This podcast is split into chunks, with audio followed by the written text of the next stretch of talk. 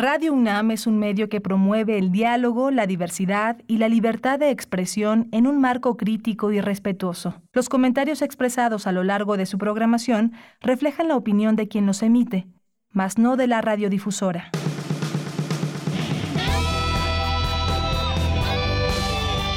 Prisma RU. Relatamos al mundo.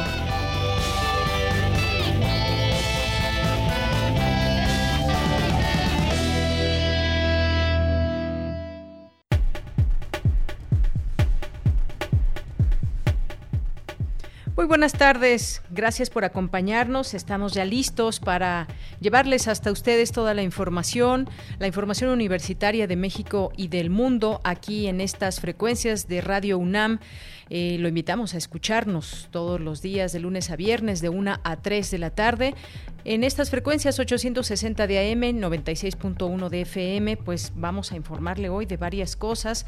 Como todos los días ya es costumbre, le tendremos las cifras eh, que da la Secretaría de Salud con respecto a la pandemia y los números en México, que por cierto la jefa de gobierno, Claudia Sheinbaum, aseguró a través de un mensaje que, bueno, sabemos que que tuvo eh, dio positivo a COVID-19, se ha mantenido en casa, alejada de las personas, eh, trabajando desde casa o dirigiendo sus actividades. Y bueno, pues mencionó que no regresaremos a semáforo a semáforo rojo esta semana.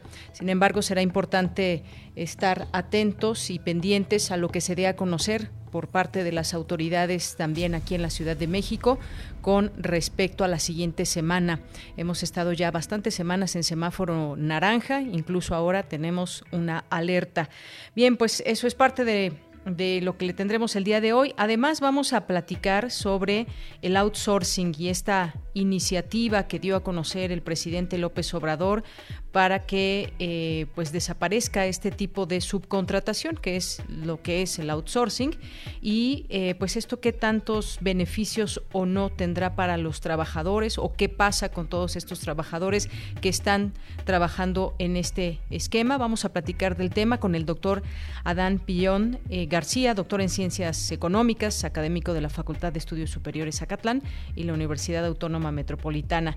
Y vamos a hablar también sobre pues esta segunda oleada de coronavirus, como eh, pues sabemos que una una ventana al futuro, pues, si nos asomáramos al futuro, ¿qué podemos ver con esta pandemia? ¿Qué aventuramos a, poder pensar que, sucede en el mundo? Vamos a conversar con el doctor Rolando Cordera Campos, que es coordinador del Programa Universitario de Estudios del Desarrollo y profesor emérito de la UNAM. Ya en, esta, en estos meses de pandemia hemos platicado con él en algunas ocasiones, donde nos platica sobre todo pues algunas propuestas en materia económica. En esta ocasión pues haremos algunas reflexiones con él en torno también a la, a la existencia propia del ser humano, la parte existencial. Así que no se lo pierdan, seguramente el doctor Rolando Cordera pues nos nos hará reflexionar en este sentido. Vamos a tener ya en nuestra segunda hora eh, una entrevista con el doctor Luis Antonio Guacuja Acevedo, porque, pues como sabemos, de nueva cuenta eh, en Europa el coronavirus está más vigente que nunca, más fuerte, intenso, alarmar, alarmante, así es como se describe de alguna manera.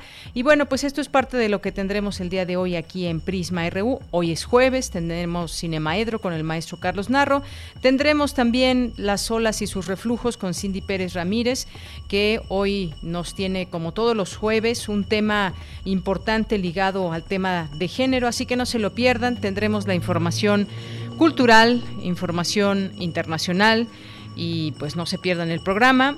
Recuerden nuestras redes sociales, arroba PrismaRU en Twitter, PrismaRU en Facebook y desde aquí, relatamos al mundo. Relatamos al mundo. Relatamos al mundo.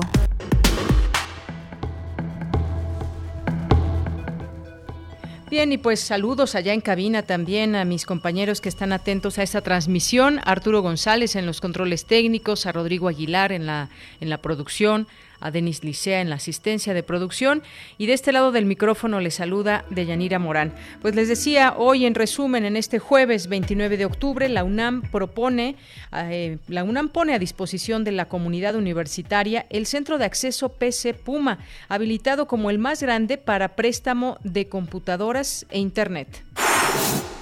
Analizan en la UNAM la importancia de otros virus respiratorios humanos en medio de la pandemia por COVID-19.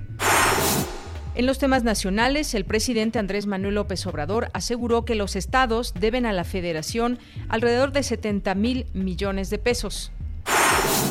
Desde agosto de 2019, el embajador de Estados Unidos en México, Christopher Landau, sabía de la acusación estadounidense por narcotráfico y lavado de dinero en contra del hoy detenido exsecretario de la Defensa Nacional, Salvador Cienfuegos. En este sentido, el secretario de Relaciones Exteriores, Marcelo Ebrard, informó que de manera escrita y verbal el gobierno de México expresó su profundo descontento a Estados Unidos por no haber compartido información sobre la detención del exsecretario de la Defensa Nacional, Salvador Cienfuegos Cepeda. Las muertes por la COVID-19 en México superan ya los decesos por cáncer, tumores malignos que se registraron en 2019 en el país, de acuerdo con las cifras reportadas por el INEGI. Y en los temas internacionales, el presidente francés Emmanuel Macron calificó de ataque terrorista islamista el, atentado de esta mañana contra una iglesia de Niza que causó tres muertos por arma blanca y anunció un mayor dispositivo militar para proteger al país. La canciller alemana Angela Merkel calificó de adecuadas, necesarias y proporcionadas las restricciones que entrarán en vigor el lunes próximo en todo el país para contener la pandemia que calificó de prueba de fuego médica, económica, social, política y psíquica. Prisma RU.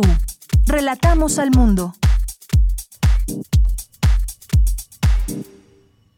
Bien, bueno, pues vamos, damos la bienvenida a todos ustedes que nos acaban de sintonizar en este momento. Pues vamos con las cifras de la Secretaría de Salud, lo que reportó al día de ayer, que son en total 90.309 muertes por coronavirus y 906.000 863 casos confirmados. Hasta el momento se han realizado un total de 2.344.805 pruebas de COVID de las cuales el 41% ha arrojado resultados positivos. Los casos estimados acumulados sumarían 1.054.019, de los cuales 51.425 seguirían activos. Y luego de las aglomeraciones que se registraron ayer por la celebración de San Judas Tadeo en diversas iglesias de la Ciudad de México, el subsecretario de Salud, Hugo López Gatel, habló de la celebración del 12 de diciembre en la, la, en la Basílica de Guadalupe. Vamos a escuchar lo que dijo. En el caso particular de la celebración del 12 de diciembre, ahí concurren tradicionalmente 3 millones de personas y se estima que hasta 6 o 7 millones de personas se desplazan de todos los rincones del país. Es un evento de altísimo riesgo de contagio altísimo riesgo de contagio. Puede convertirse en una experiencia explosiva de propagación a todo el país que lamentablemente podría revertir el éxito que se tiene en 20 entidades federativas que ya se encuentran en una fase de descenso. Bien, pues así este, este anuncio luego de lo que vimos el día de ayer, pues sí, muchas personas sabemos que tienen ese, esa fe, ese fervor y esa, esas ganas de ir a visitar estos recintos, pero hay que anteponer primero la salud y posteriormente pues esa fe que se puede seguir llevando a cabo desde casa. Y lo que viene para el 12 de diciembre también es importante señalarlo desde ahora no hay que acudir a la Basílica de Guadalupe, no hay que llevar a cabo, como muchas personas acostumbran, también procesiones provenientes de distintas partes del país, incluso, incluso personas que vienen de otras partes del mundo eh, a este recinto católico. Así que desde ya esta advertencia para que no se reúnan en torno, en torno a las iglesias y, sobre todo la Basílica, que es el sitio pues, más importante en torno a esta a esta celebración. Continuamos. Campus RU. Bien, entramos a nuestro campus universitario de este día cuando es la una de la tarde con 13 minutos. La UNAM pone a disposición de la comunidad universitaria el centro de acceso PC Puma, que son computadoras en préstamo eh, para los estudiantes que lo requieran, así como Internet. Cristina Godínez nos tiene la información. Adelante, Cristina. Buenas tardes, Deyanira. Un saludo para ti, para el auditorio de Prisma RU.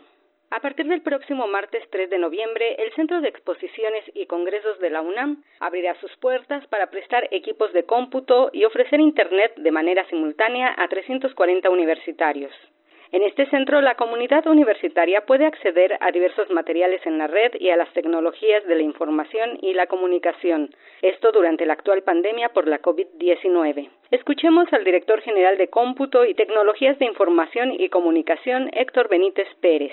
Si tienen necesidad de ocupar algún equipo de cómputo, alguna suerte de interfaz de cómputo, puedan venir aquí a este centro y se les prestará en principio por dos horas el acceso al, al material para trabajar en red durante dos horas y tal vez hasta cuatro horas. Los interesados deben sacar una cita en la página httpspcpuma.unam.mx diagonal centros de acceso diagonal index.php. Ahí están disponibles los horarios y la información para hacer uso de los servicios en las diferentes sedes habilitadas para tal fin.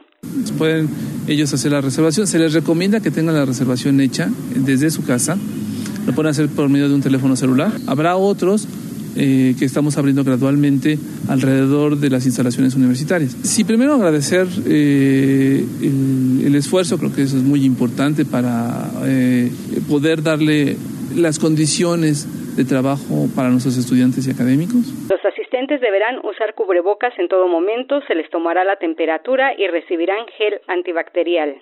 El centro de acceso PC Puma se dividió en seis secciones para que los universitarios trabajen con sana distancia. Las mesas se encuentran separadas y tienen acrílicos.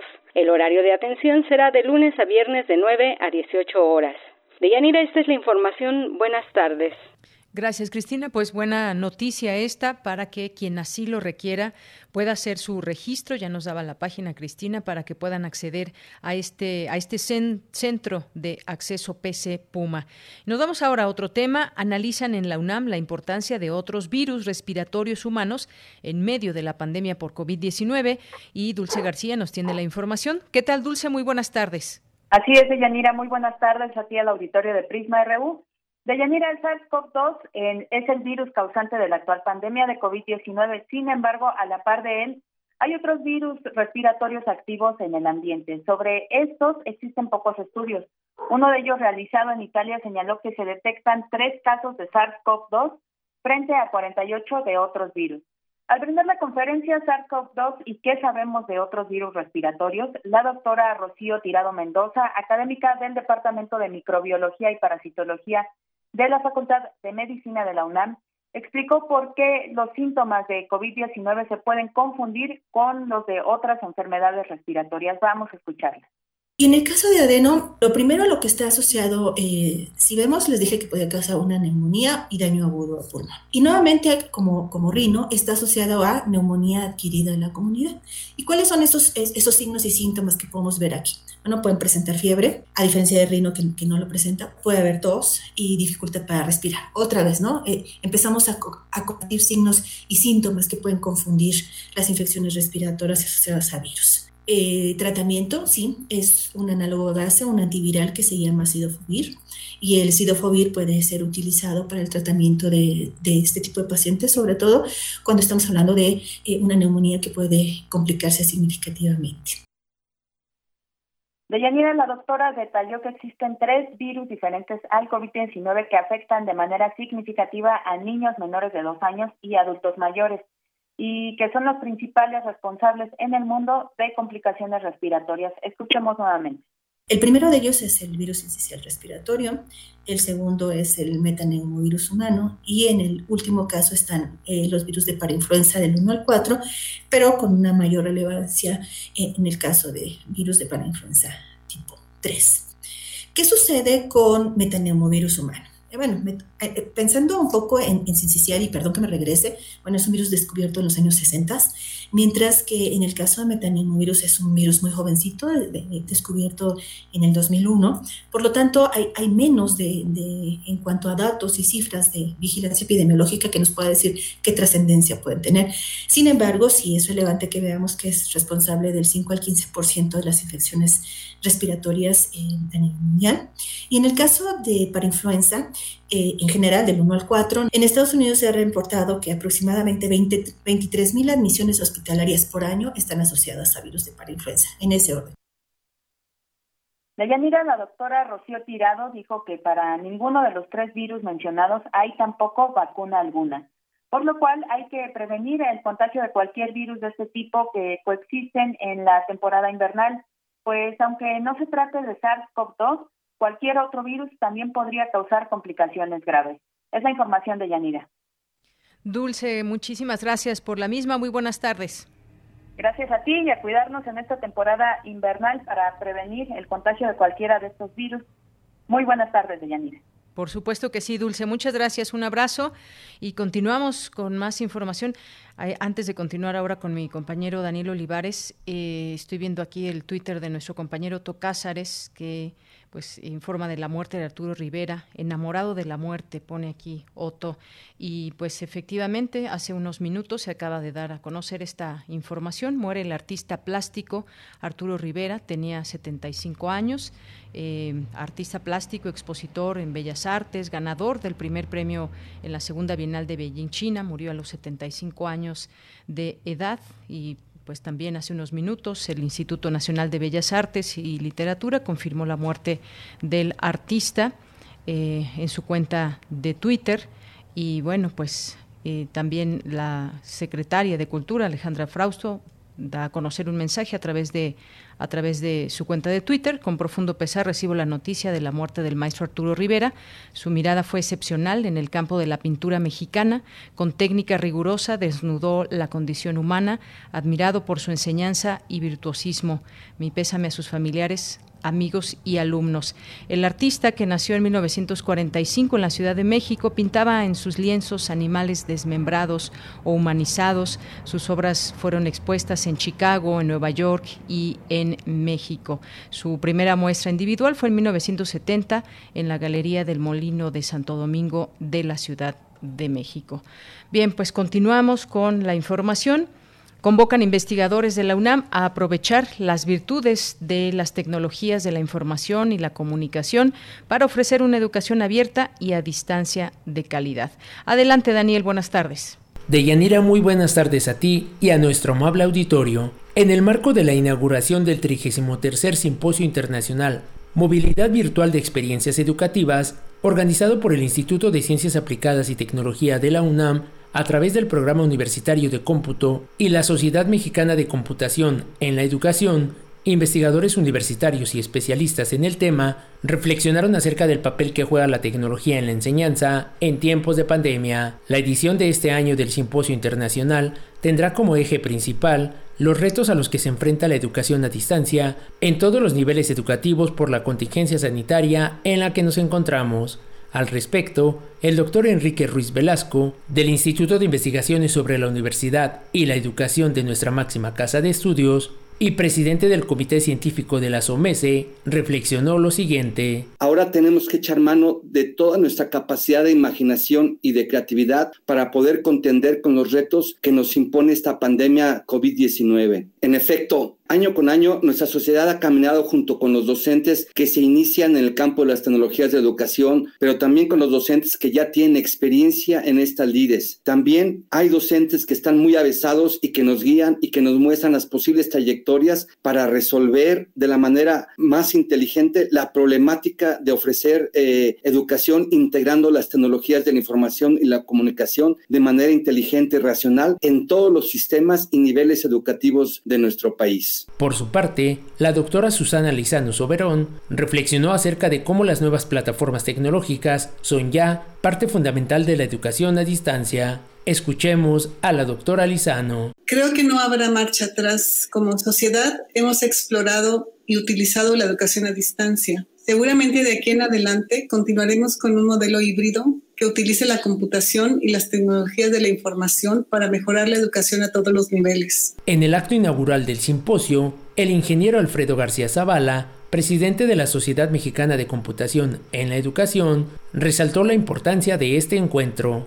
Habla el ingeniero García Zavala. Hoy hacemos un alto para reflexionar sobre la revolución que está produciendo la computadora en la enseñanza a todos los niveles, elemental, básico, medio, medio superior y superior. Con este fin, la Universidad Nacional Autónoma de México, a través del Programa Universitario de Cómputo, y la Academia de la Investigación Científica, atentos a los avances en cómputo y el impacto que esta tecnología está produciendo, han organizado el simposio La computación y la educación infantil, teniendo en mente establecer una amplia comunicación internacional y multidisciplinaria necesaria para atender este fenómeno. El 33 Simposio Internacional Movilidad Virtual de Experiencias Educativas se lleva a cabo del 28 al 31 de octubre a través del canal de YouTube de la Sociedad Mexicana de Computación en la Educación, contando con la participación de diversos especialistas, educadores,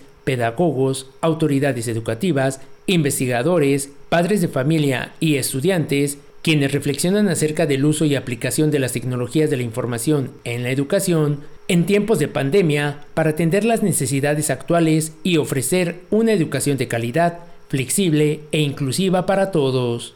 Hasta aquí mi reporte de Yanira. Muy buenas tardes. Muchas gracias, gracias Daniel Olivares. Continuamos. Porque tu opinión es importante, síguenos en nuestras redes sociales, en Facebook como Prisma RU y en Twitter como arroba PrismaRU.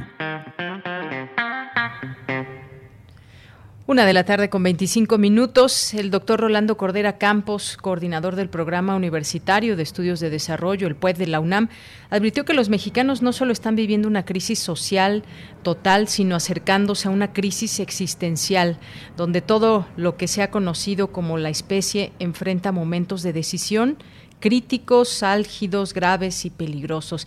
Y hoy está justamente con nosotros vía telefónica el, dolor, el doctor Rolando Cordera para hablar de este tema. ¿Qué tal, doctor? ¿Cómo está? Muy buenas tardes. Eh, bien, Deyanira, muchas gracias por invitarme de nuevo a estar con, contigo y con ustedes ahí Gracias. en el programa de, radio. Gracias, eh, doctor. Pues eh, sí, es un dolor todo esto que nos está pasando.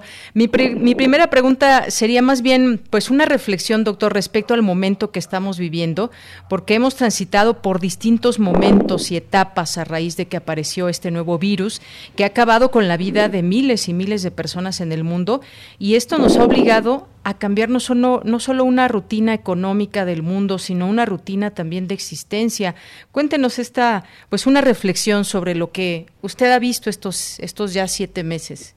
Bueno, Deyanira, lo, lo que, pues yo junto con, con, pues, muchos eh, mexicanos, para no hablar de, de observadores de, de fuera, hemos visto en estas semanas es a nivel internacional el recrudecimiento de, los embates de la pandemia que empezó en febrero o marzo.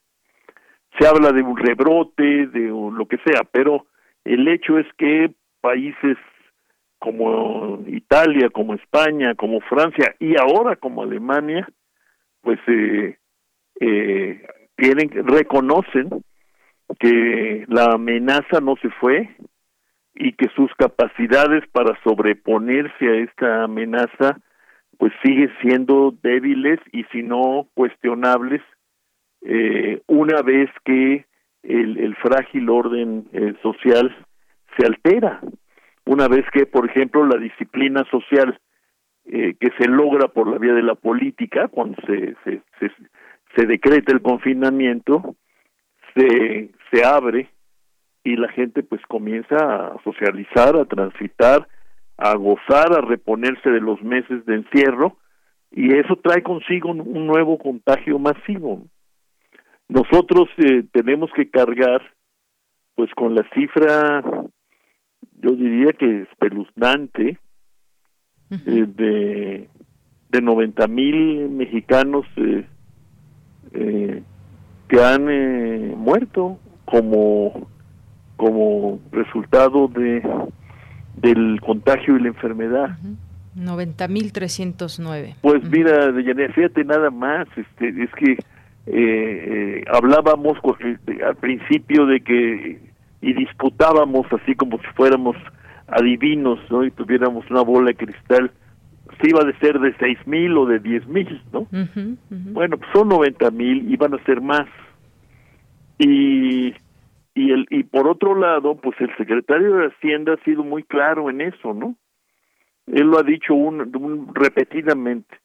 O se controla la pandemia, es decir, realmente se, se le somete, se le eh, hablar de doma parece eufemístico, ¿no? Si se le somete o la recuperación económica va a ser muy tortuosa, azarosa y puede incluso ser eh, frustránea, ¿no?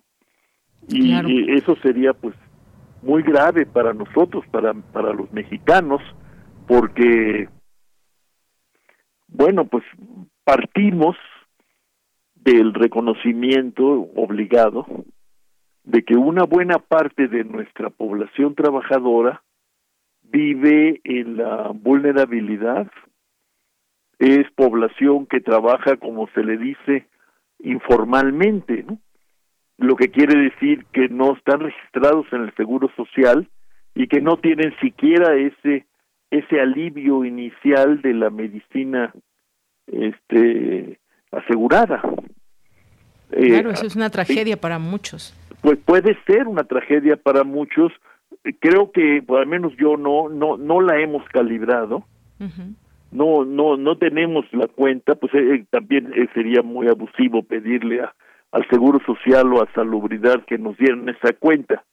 Pero la cantidad de, de, de gente que se enfermó, que sospecha haberse enfermado y que sin ser asegurado se acercó al Seguro Social y en donde a pesar de los ofrecimientos de la autoridad, pues le dijeron que no, o los que de plano no se atreven a ir al, al, sistema hospitalario eh, público, y claro, los que van al sistema privado para para luego encarar la, la, la crudeza de, de la debilidad financiera, ¿no? Como está pasando incluso, estaba leyendo en el periódico hoy o ayer lo que le está pasando a un colega de la Autónoma Metropolitana, ¿no? De que, que se quedó, que está anclado en un hospital privado con una deuda pues, creciente y grande, ¿no?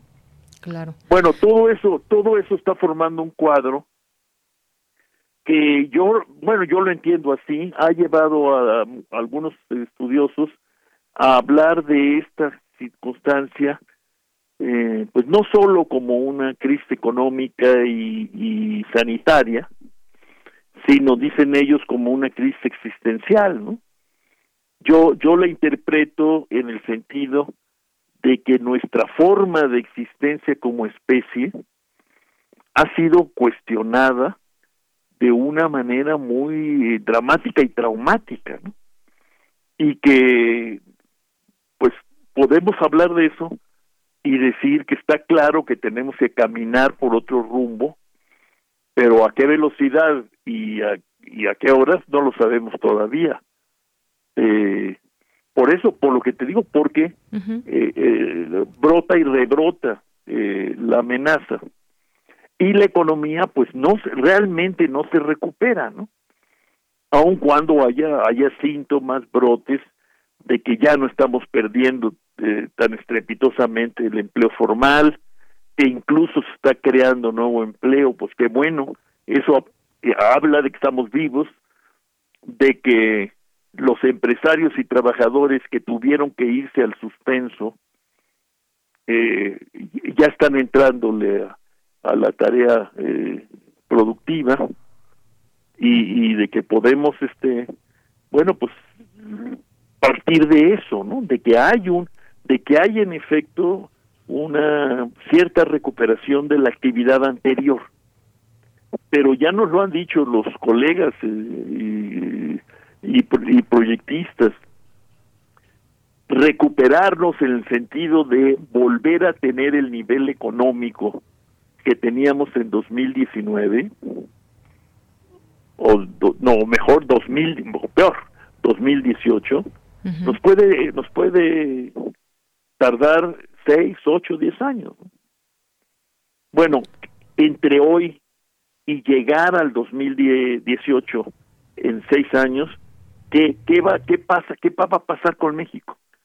¿Qué, qué vamos a hacer nosotros? ¿Qué vas a hacer tú desde Radio UNAM y yo desde la enseñanza eh, virtual? Eh, ¿qué, ¿De qué se trata? Eh, ya vamos a caminar todos juntos porque el empleo se recuperará sostenidamente y, la actividad también, y habrá negocios y habrá dinero. ¿Se puede hablar en esos términos hoy? Creo que no, ¿no?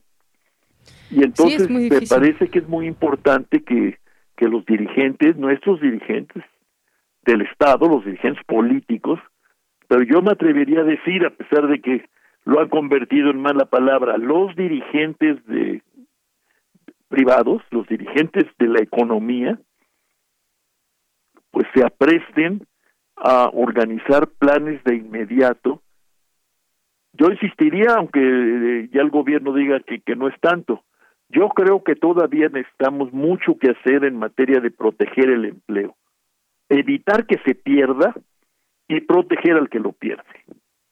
Y también tenemos que evitar en lo posible que se descalabre el aparato productivo, sobre todo de la pequeña y mediana empresa, que en buena medida, pues es industria, vamos a decirle así, precaria, ¿no? débil, que con un viento puede puede caerse. Bueno, todo esto supone planes este más o menos bien diseñados y supone que aceptemos que tenemos que meterle recursos a este hoyo, no para que se pierdan, sino para sacar a los que están en el hoyo. Y, y pues, y asumirnos como parte todos de una economía social que se llama México, que, que tiene que subsanar esta, estos y muchos otros huecos para no hablar de déficits políticos e institucionales como los estamos observando día a día, como si fueran desfiguros, eh, el, desfiguro del, federalismo, eh, ¿no? El desfiguro de, incluso de, de los temas eh, sanitarios o de aseguramiento, eh, eh, etcétera, ¿no? Yo hubiera esperado que el Congreso de la Unión, particularmente la Cámara de Diputados, abordara la cuestión de frente e incluso se plantearan una revisión en serio de la propuesta hecha por el gobierno del presidente eh, López Obrador al Congreso de la Unión en septiembre. ¿Para qué? Para aumentar el gasto. Aumentar el gasto para estos fines de protección, pero que deben ser muy pronto fines de inversión social en todo lo que toca con, a la salud. ¿no? Y luego, pues, llegar a algún acuerdo en serio con el sector privado para invertir juntos o invertir primero el Estado, pero con el compromiso de que ellos invierten, porque al final de cuentas los negocios privados no son algo que importe solo a los privados. Ahí está equivocado el presidente. Los negocios privados son de importancia pública y deben eh, formar parte de las miradas y, y, diseños de la política económica y social pública. Yo, yo, eh, esa es mi reacción a, a esto, a esta circunstancia que, que sí tengo que reconocerte que pues, sí es todavía una, una, para mí es muy impresionista, ¿no? Claro, no, no, no tengo los datos a la mano. Te confieso que en estos días no he querido ni siquiera buscarlos. Este no quiero contagiarlos no y este pero pero también tampoco creo que esté yo este llevando las cosas realmente a un extremo de este que no tenga agarradera no con la realidad. Claro. Pues hemos llegado a estas a estas pláticas, estas reflexiones, de pronto también de manera individual y, también como universitarios. Como universitarios, doctor, pues ha habido también muchas eh, eh, conversaciones, charlas, webinars, eh, diplomados. La universidad sigue más que, más que viva. Seguimos vivos, pese a todo lo que está sucediendo y pese a todas las muertes en México y el mundo. Y, y en sus palabras que ahora escuchaba, también escucho pues esa, esa intención solidaria de repensar también o de pensar en la solidaridad, porque nos debemos de asumir también como, como un país, más allá de las personas individuales que formamos parte de él, cuando miramos la riqueza, la pobreza y cómo este tipo de situaciones afectan más aún a la gente que menos recursos tiene, pues creo que se abre un canal muy amplio para repensar todo esto, doctor. Así es, y yo eh, estoy totalmente de acuerdo contigo, Yanira. Eh, para decirlo rápido, como tú lo, también lo dijiste, sin solidaridad, una solidaridad que tenemos que recrear, porque no es una solidaridad contemplativa ni condescendiente, ¿no? es una solidaridad que tiene que ver con esta descripción de la situación como una crisis existencial. Es que estamos, como dicen los filósofos, estamos en la misma barca, ¿no? Y, y, la barca se puede hundir o se puede voltear si no hay comprensión, si no hay concierto, si no hay acuerdo eh, en cuanto al movimiento de, de, de, la barca, ¿no? E, es, indispensable, es indispensable que se genere, por ejemplo, eh, un nuevo tipo de, de sentimiento de parte nuestra ante los desempleados, ante los vulnerables. No están lejos ya, yo asumámoslo, asumamos que, estamos pegados, cercanos, y que así como están ellos así, podemos estar nosotros así. Y, entonces generar ese espíritu de solidaridad, sí, ese es como el que eh, ayudó en buena medida, por ejemplo, a los Estados Unidos en los años 30 a evitar un colapso mayor y a ir saliendo poco a poco de, de la Gran Depresión de, del que empezó en el 29, ¿no? Eh, eh, yo creo que es el tipo de, de solidaridad que se gestó en algunas ciudades de México también en aquellas épocas y la que a la que la que concitó el presidente Cárdenas cuando nacionalizó el petróleo, etcétera, ¿no? Pero sí, ese es el tipo de sentimiento que tenemos que volver, para decirlo bárbaramente en, en lenguaje nuestro, volverlo bien público, ¿no? Por supuesto. Pues sí, cuando queremos hablar en este momento del futuro, pues creo que creo que nos queda muy muy poco que decir o podemos imaginar muchas cosas, pero y usted también en estas conversaciones que ha habido desde, desde la UNAM, en algún momento, pues un poco, un poco en el tema filosófico, eh, cómo nos ponemos frente a esta realidad, eh, una racionalidad histórica que le dé sentido de nuevo a la especie sobre el planeta. Creo que nos hacemos hoy más que nunca muchas preguntas y esto que usted decía de la solidaridad me parece muy importante porque cómo estamos mirando al otro y al que podemos ser también o podemos desafortunadamente llegar a situaciones insospechadas como ya le está pasando al mundo. Así es, sí, como estamos poco a poco eh, tomando nota, pues lo muy dolorosa con amigos o gente cercana que está pasándola muy mal en, en, en los hospitales, ¿no? Y no necesariamente por culpa de los hospitales, sino por porque por la gravedad del asunto. Efectivamente. Pues doctor, muchas gracias como siempre por aceptar esta llamada y estar con nosotros en estas conversaciones aquí en Prisma RU de Radio UNAM. Pues disculpa por el por el baño, ya ni siquiera de agua fría, ya no sé qué fue. Pero bueno, pues eh, en parte tú me provocaste. Así, Efectivamente, no se preocupe. Eh, tu, conversación y, tu invitación. No, pues gracias a usted, doctor, y que pues ya seguiremos platicando eventualmente de Yo espero que sí, eso sí. Hagamos ese, Hagámonos esa promesa. Sigamos platicando. Por supuesto, doctor. Muchas gracias. Un abrazo. Hasta luego. Hasta luego. Fue el doctor Rolando Cordera Campos, que es coordinador del Programa Universitario de Estudios del Desarrollo del PUED UNAM y profesor emérito de la UNAM. Si lo quieren seguir en Twitter está como arroba rolando-cordera. Continuamos.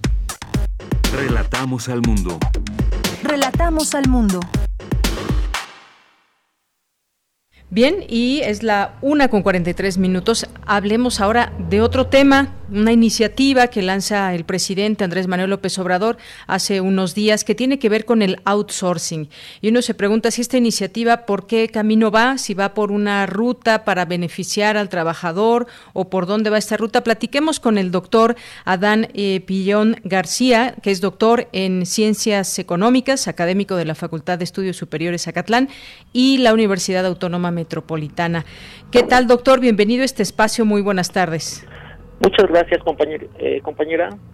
Gracias a tu auditorio y gracias por considerarme. Quedo a tus órdenes. Pues, doctor, Platiquemos de este tema del outsourcing. Mucha gente está bajo este régimen trabajando actualmente y pues son miles de trabajadores en este, en este, digamos, en outsourcing, trabajando de esta forma de subcontratación. Y hace unos días, durante su conferencia mañanera, el presidente López Obrador dijo que enviaría al Congreso una iniciativa para desaparecer a por lo menos seis mil empresas de subcontratación que generan 5 millones de empleos formales y que, según datos oficiales, representan presentarían una evasión fiscal por 21 mil millones de pesos. Una primera reflexión, doctor, en torno a el outsourcing en México. Eh, muchas gracias, claro que sí. Mira, te cuento, fue Felipe Calderón Hinojosa quien fuera candidato. Una de sus promesas de campaña, él era decir que sería el presidente del empleo. Con esta afirmación, él estaba haciendo explícito a los empresarios de nuestro país que buscaría llevar las reformas estructurales necesarias para que nuestra economía tendiera así al pleno empleo. En particular, la reforma eh, estructural concerniente al sector laboral. Esta reforma terminó por aprobarse durante el sexenio de Enrique Peña Nieto. Esta reforma tenía como objetivo la flexibilización del mercado laboral, y esta flexibilización del mercado laboral está sustentado por, en términos teóricos por la teoría neoclásica. La teoría neoclásica nos dice que si se permite la libre contratación y despido por parte de los empresarios hacia los trabajadores, nuestra economía tendría al pleno empleo. Muy bien. Entonces, una medida para que esta economía tendiera al pleno empleo sería eliminar los compromisos que las empresas tienen hacia los trabajadores. Por ejemplo, eliminar eh, los costos de contratación y despido, el costo de vacacional y no permitir generar antigüedad a los trabajadores. Si se logra hacer así, las empresas tendrían menos costos y como tendrían menos costos tendrían mayores ganancias. Y al tener mayores ganancias podrían contratar a más trabajadores, entrando así las empresas de subcontratación.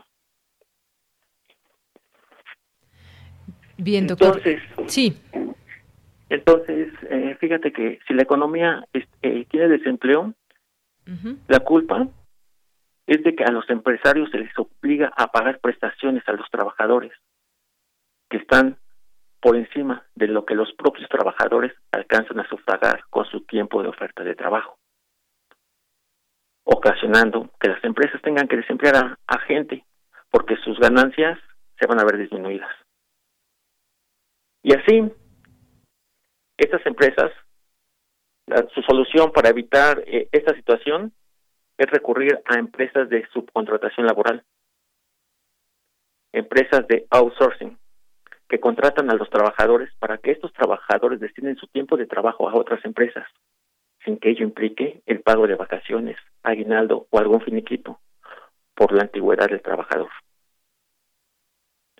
Si existe desempleo, sí, a sus dígame. Sí, digo que es justo un punto muy importante en todo esto, porque uno se pregunta, a ver, ¿por qué, por qué una empresa eh, contrata a otra empresa esto ya nos mete en el tema de la subcontratación, para que eh, administre todos estos recursos y el trabajador no, digamos, no pertenezca a la empresa que, que, está subcontratando a su vez a otra empresa. Es decir, es un es como terciar un poco las obligaciones de una empresa y dejándola en manos de otra y el trabajador pues no le resta más que aceptar porque requiere de tener un trabajo y aunque le digan no tienes ningún tipo de derecho, no tienes aguinaldo, no tienes, bueno, pues todas las prestaciones que por ley requeriría ese trabajador, pues aceptan porque pues el, el empleo escasea y mucha gente no le queda de otra. Así es, eh, precisamente los trabajadores se ven en la necesidad de, eh, de tener que trabajar con unas prestaciones cada vez más disminuidas. Y en una situación de desempleo, los salarios se tienen que negociar a la baja. Esto perjudica enormemente al trabajador, llegando a generar, lo voy a mencionar más adelante, un círculo vicioso para el trabajador. Sin embargo, me gustaría hacer otra apreciación de Yanira. Adelante, esta apreciación la voy a hacer, ah bueno, antes, concluyendo con esta primera, eh, se concluye a partir de la teoría económica tradicional que si existe desempleo es porque a las empresas se les obliga pagar prestaciones a los trabajadores. Por lo cual, las empresas de subcontratación tienen que entrar para que estas empresas no estén obligadas a pagar dichas prestaciones. Ese es el argumento que tienen ellos. Sin embargo, voy a hacer otra apreciación.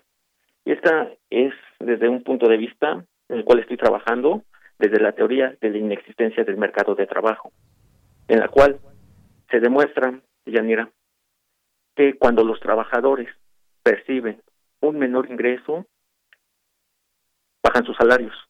Y cuando bajan sus salarios, su capacidad de compra es menor. Y cuando su capacidad de compra es menor, las empresas no pueden vender los mismos productos, generando con ello un círculo vicioso, una, una espiral descendente de escasez hacia el trabajador. Siendo así, la iniciativa que está dando nuestro presidente es perfectamente en favor del trabajador, pero no solamente de él, sino también de las empresas, puesto que las empresas, al tener un trabajador que percibe un salario superior al que está percibiendo ahorita con las empresas de subcontratación, verán que su producto se está vendiendo más. Y al ver que su producto se está vendiendo más, obtendrán unas mayores ganancias. Doctor, pero ¿Así lo entienden las empresas? Quizás esa sea la pregunta clave en todo esto, porque también me pregunto, desaparecen este tipo de subcontratación, el outsourcing, pero ¿qué pasa con todas esas contrataciones? ¿Esto también podría significar desempleo o todas las personas que están en un outsourcing eh, pues tendrían ya directamente un trabajo con la empresa para la que contrató a su vez esta otra empresa? Es decir, también hay voces discordantes en todo este sentido que dicen eh, que pues esto le va a venir muy mal al trabajador porque se van a perder empleos. ¿Qué opina de esto, doctor? Eh, bueno, esta apreciación que tienen las empresas la están haciendo desde, el, desde el plano tradicional, desde el primero que mencioné. Las empresas únicamente están viendo que al tener que pagar mayores obligaciones para los trabajadores, van a ver mermadas sus ganancias y por lo tanto van a tener que desemplear a más gente. ¿Por qué? Porque el salario que tienen que pagar a los trabajadores es superior al que tienen que pagar si contrataran a una empresa de outsourcing. Esa es su visión de las empresas. Sin embargo, las empresas no se han dado cuenta que a ellas mismas les conviene un escenario fuerte, un escenario de fortaleza salarial para los trabajadores. Continúo. Desde 1976, octubre de 1976 fue el mes y el año en el cual el trabajador percibía un salario real más alto en toda nuestra historia. A partir de entonces, al día de hoy, el salario real ha, ha disminuido en, en, más del 80%. El permitir las empresas de outsourcing significa seguir castigando los salarios para los trabajadores, ya que se les está negando, eh, por ejemplo, el finiquito como despido, se les está negando el pago de vacaciones, se les está negando eh, el que los trabajadores puedan generar una antigüedad. Muy bien. Y esta disminución gradual de los salarios lo que ha ocasionado es de que los trabajadores del día de hoy tengan que esforzarse prácticamente al doble para obtener un salario semejante al que obtenían sus semejantes en 1976. Las empresas tienen que darse cuenta de eso. Así es. Pero no solo eso. Absolutamente. No solamente eso. Esta caída de los salarios reales ha llevado consigo una gran desigualdad, una gran desigualdad en, eh, en términos de empleo, en términos de oportunidades, además de que nuestro país ha generado mucha delincuencia. Así es. Las pues empresas de outsourcing únicamente tienden a grabar más el problema salarial hacia nuestros trabajadores. La iniciativa de nuestro presidente es perfectamente coherente con los intereses de los trabajadores, pero no solamente de ellos, de las empresas. Pero estas últimas no se han dado cuenta. Bien, doctor, pues muy interesante será también pues conocer eh, cómo ve la, las empresas distintas que llevan a cabo el outsourcing, cómo, cómo plantean también o cómo puede haber un, un diálogo para todo esto, para entender lo que está detrás de todo esto, qué pasa con los derechos de los trabajadores, algo que sí sabemos que le cuesta muchísimo, muchísimo trabajo a muchas empresas reconocer a sus a sus trabajadores pese a las ganancias que puedan tener. Estamos hablando pues de distintos tipos de empresas, eh, empresas que tienen grandes ganancias, pero que muchas veces tienen aún más ganancias gracias a estos esquemas de subcontratación donde pues dejan digamos sin protección al eh, trabajador en el escaño, digamos, más bajo dentro de su, de su empresa. No tiene o no se ve al trabajador como una persona, sino muchas veces como números solamente. Absolutamente. Yanira, fíjate que las empresas lo que están viendo es de que con estos bajos salarios, esta, este esquema de subcontratación que finalmente castiga a los trabajadores en términos salariales, las empresas lo que están viendo, es decir, los trabajadores al percibir eh, al percibir un menor salario ya genera en un escenario de desempleo ocasiona que otras personas busquen emplearse aunque sea a ese menor salario lo cual ocasiona presiones para que los salarios se vayan a la, a la baja generando con ello una espiral una espiral descendiente un círculo virtuoso similar al que describía permíteme que describía Ragnar Nurs en formación de capital en países insuficientemente desarrollados. Así. Entonces, los trabajadores, al competir entre ellos por un puesto de trabajo del que por sí ya es escaso y del que por sí, de por sí ya es un salario muy bajo, van a provocar presiones a la baja de los salarios reales. Y esas presiones a la baja la van a aprovechar las empresas para presionar más para empresas de subcontratación para que se permita la existencia de empresas de subcontratación de outsourcing en búsqueda de, la, de mayores ganancias y en búsqueda de también de explotación hacia el trabajador. Bien, pues bueno, ahí está esta iniciativa que tendrá que ser discutida, pues como sabemos en su momento, no es la primera vez que se habla del, outsourcing y empresarios o líderes sindicales incluso pues han chocado en un debate sobre el tema del outsourcing y qué significa todo esto para empresas, para trabajadores un tema muy, muy amplio que debe seguirse discutiendo. Pues, doctor, le agradezco por lo pronto estos minutos aquí en Prisma RU de Radio UNAM. Muchísimas gracias. Quedo a sus órdenes, Yanira, y un saludo para todos tus radioescuchas. Gracias, doctor. Un abrazo, hasta luego. Igualmente para usted, hasta luego. Muy buenas tardes. Gracias al doctor Adán Pillón García, doctor en Ciencias Económicas, académico de la Facultad de Estudios Superiores Acatlán y la Universidad Autónoma Metropolitana. Vaya tema también y cómo, cómo se puede ir abordando también en la, en la discusión pública. Continuamos. Porque tu opinión es importante, síguenos en nuestras redes sociales, en Facebook como Prisma RU y en Twitter como arroba PrismaRU. Prisma RU.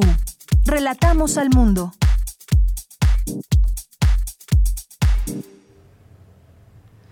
Bien, continuamos. Vamos a escuchar eh, esta semana también. Siempre tenemos aquí un espacio para Margarita Castillo, que en esta ocasión pues, nos presenta el siguiente trabajo. Adelante. Llegará el día. Roberto Bolaño.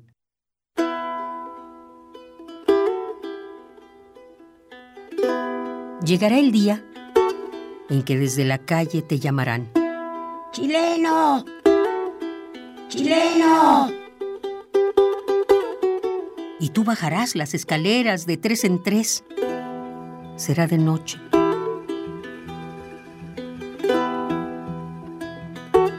Y tus ojos por fin habrán encontrado el color que deseaban. ¡Chileno! Estarás preparándote la comida o leyendo Estarás solo y bajarás de inmediato. Un grito, una palabra. ¡Chileno! Que será como el viento empujándote de improviso hacia el sueño. Y tú bajarás las escaleras de tres en tres con un cuchillo en la mano o apretando una botella de cerveza y la calle estará vacía.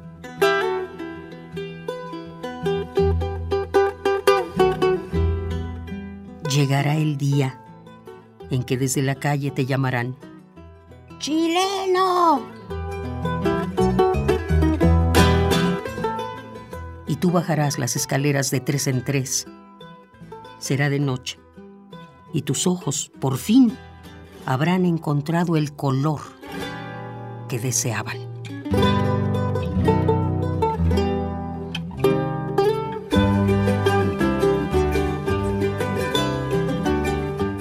Llegará el día. Roberto Bolaño.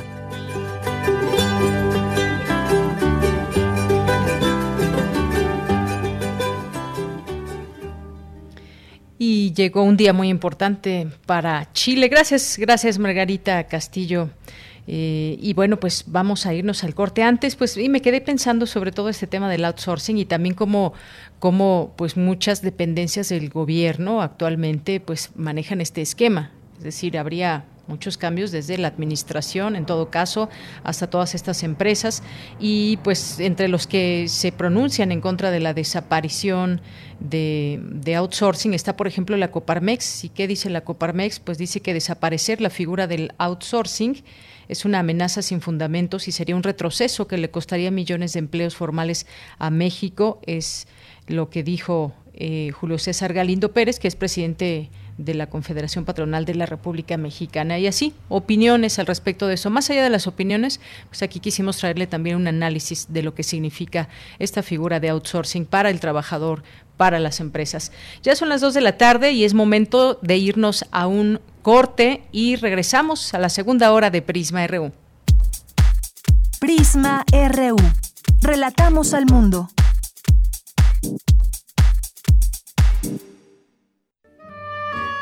...2020... ...100 años del nacimiento de Mario Puzo... ...escritor y guionista estadounidense. Puzo era un hombre con rasgos toscos, tez blanca, entradas prominentes, usaba lentes grandes y redondos y era normal verlo con un puro en la mano. Su familia siempre fue lo más importante para él, valor que le dejó muy arraigado su madre. Luego dijo que usted vendría a verle aquí al hospital, pero yo no lo creí posible. Está visto que los hombres sienten la amistad más que las mujeres. El Padrino, 1969. Mario Puzo. 96.1 FM, 860 AM, Radio UNAM. Experiencia sonora.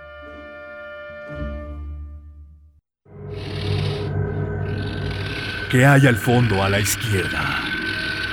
Perdón, ¿qué hay al fondo a la derecha?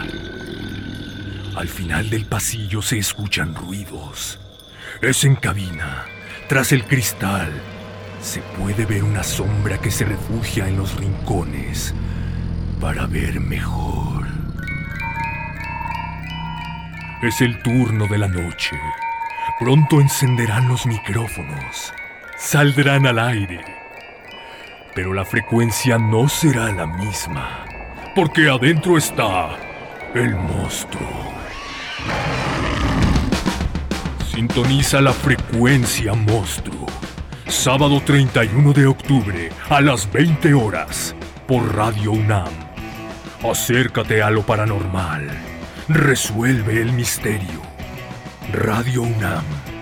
Experiencia sonora. Güerita, ¿cuántos más vas a querer? Dos de suadero con todo, porfa. ¿Salsa verde o salsa roja? La salsa verde combinada con la grasa del suadero genera un pH más ácido, por eso prefiero la roja. No, pues la que sabe, sabe. Cuando conoces, decides mejor. Estas próximas elecciones, infórmate para tomar la mejor decisión en www.ism.mx, porque quien sabe, sabe. Instituto Electoral Ciudad de México. Y no me gusta que se diga que la niña, la pequeña o la adolescente se embarazó. No, la embarazaron. Alguien la embarazó. Lleva contigo los temas que están cambiando al mundo. Los niños están en una grave crisis de identidad. ¿Por qué? Porque se les sigue inculcando la violencia como mecanismo de socialización. Entonces, pienso yo es fundamental apuntar a la comunidad masculina y que asuman su responsabilidad en este contexto. Escuchar y escucharnos. Construyendo igualdad. Un programa de Radio UNAM y el Centro de Investigaciones y Estudios de Género. Entra a www.radiopodcast.unam.mx y encuentra las cinco temporadas. Radio UNAM. Experiencia sonora. Prisma RU. Relatamos al mundo. Bien, estamos de regreso, dos de la tarde con cuatro minutos. Gracias a los que siguen con nosotros, haciéndonos compañía a través de estas frecuencias de la universidad. 860 de AM, 96.1 de FM. Muchos saludos a quienes están atentos, presentes en www.radio.unam.mx. Muchas gracias por esa sintonía.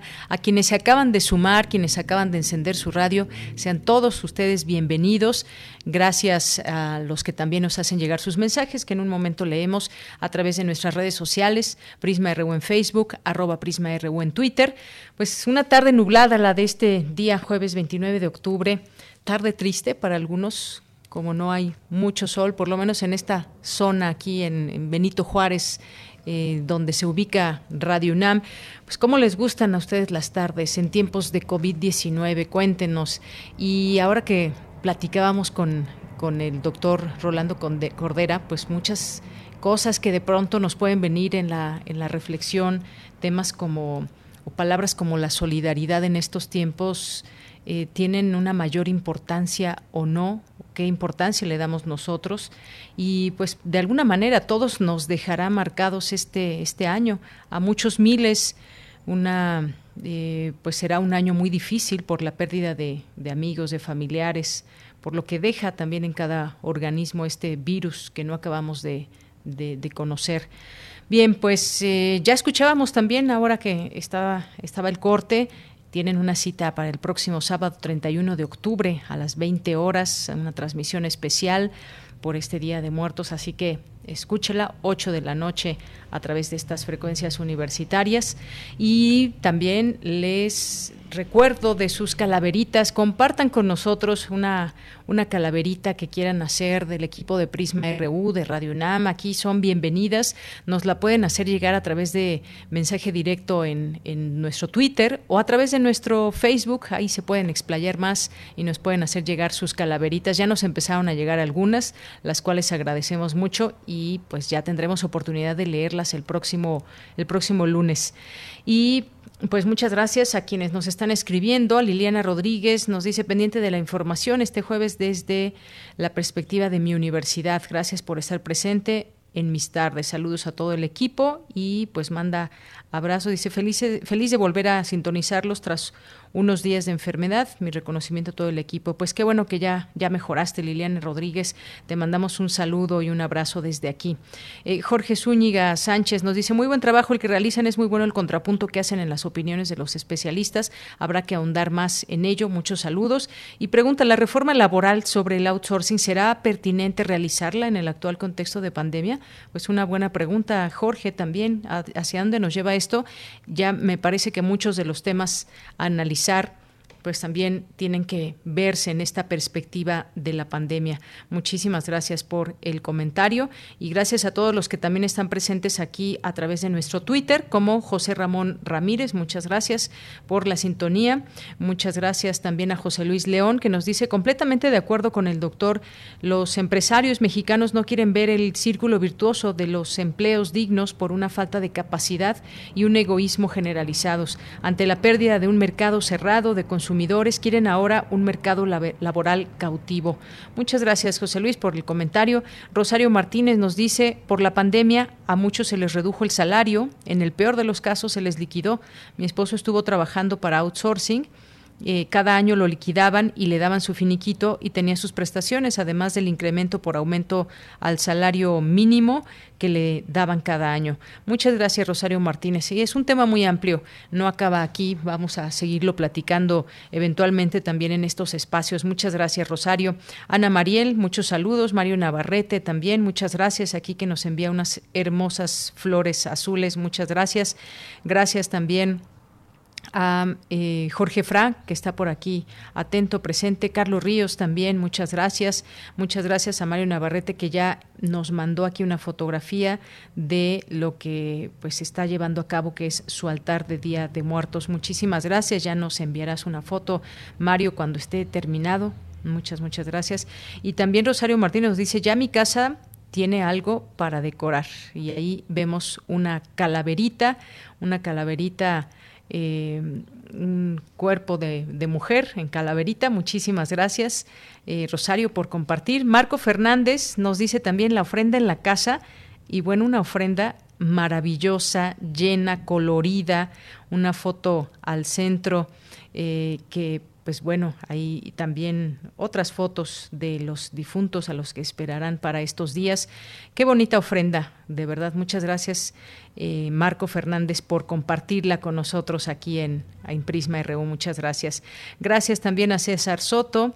Eh, gracias también eh, la sintonía y ya también un pequeño video de todos los elementos que, que compró que adquirió Mario Navarrete para hacer su, su ofrenda, una calabaza muy bien hechecita también, muchísimas gracias, ya sus veladoras, su vaso con agua, ayer que nos mandaba esta, esta información también lo que se debe hacer en cada día en la víspera del Día de Muertos, hasta pan de muerto ya tiene, ya tiene unas calaveras muy bien pintaditas y pues muchísimas gracias. Todo esto en compañía del 96.1 aquí de su radio que también podemos podemos ver estos pequeños alebrijes, también estas figuritas eh, en, de forma también de animales como en Calavera. Muchísimas gracias de verdad por estas imágenes que nos hacen llegar. Gracias también a Carolina Vázquez, eh, también a Leticia Carrera López Ildefonso Palemón, muchas gracias, a Guerrero también, a Chris Morris, es el Lord Jim también, Muchas gracias a Primer Universitarios, a Literatura y Fomento a la Lectura UNAM. Muchas gracias. Bibliotecas y Servicios Digitales, también muchos saludos a todos los que trabajan ahí. Eh, muchas gracias a Más Sueños AC, a José Miranda también lo mejor para ustedes, son los mejores medios informativos. Felicitaciones a todo el gran equipo. Gracias, José A. Miranda, gracias por estas, por estas palabras. Al Puicunam también. Recuerden que hoy tienen una cita a las 19, 19 horas en el Festi Live de Poesía, donde participan Juan Mario Pérez, Elvira Espejo. Eh, ya es quechua, Martín eh, que ayer entrevistamos, Elvis Guerra, en este Facebook Live del Puicunam hoy a las 19 horas. No se lo pierdan. Eh, Miguel Pulido también, muchísimas gracias. Saludos a Juan Stack, a Miguel Ángel Gemirán, a nuestro defensor de radio y TV UNAM y a todos ustedes que están por aquí presentes, a la doctora Carla Salazar también. Pues aquí lo seguimos leyendo con mucho gusto siempre de que estén atentos y pendientes en estas en estas transmisiones. Pues nos vamos a ir a la información ahora con mi compañera Virginia Sánchez, que, bueno, antes de ello les informo que ante los industriales del país, el rector de la UNAM, Enrique Graue, llamó a fortalecer la colaboración con el sector productivo y avanzar en el desarrollo del país mediante una mejor educación al participar en la reunión anual de industriales organizada de forma virtual por la Confederación de Cámaras Industriales de los Estados Unidos Mexicanos. Graue, el rector llamó a trabajar en equipo, fomentar la ciencia básica y aplicar los conocimientos colectivos de la universidad a la innovación y al desarrollo tecnológico, así como al progreso económico de la nación. Nos vamos ahora sí con mi compañera Virginia Sánchez. Continúan los trabajos del webinar al encuentro del mañana, la oferta educativa de la UNAM en voz de sus directoras y directores. Adelante, Vicky. Hola, ¿qué tal, Deya? Muy buenas tardes a ti y al auditorio de Prisma RU. Así es, pues continúa este webinar al encuentro del mañana la oferta educativa de la UNAM en voz de sus directoras y directores. Y bueno, esta vez vamos a escuchar sobre la Escuela Nacional de Ciencias de la Tierra, creada por acuerdo del Consejo Universitario de la UNAM en enero de 2018, una escuela muy joven que se ubica en Ciudad Universitaria, aunque continúa en construcción y por el momento se encuentra en el Instituto de Geografía. Ahí se imparten dos licenciaturas, la de Ciencias de la Tierra, cuya área de conocimiento son las ciencias físico-matemáticas y químico-biológicas, y su objetivo general es formar profesionistas a la comprensión integral, disciplinaria e interdisciplinaria de las esferas que componen al sistema Tierra y al desarrollo de habilidades para resolver problemas en este campo de conocimiento. Ahora escuchemos al director de la Escuela Nacional de Ciencias de la Tierra, José Luis Palacio Prieto, quien detalla lo siguiente sobre la otra carrera que se imparte en esta escuela, que es la licenciatura en Geografía Aplicada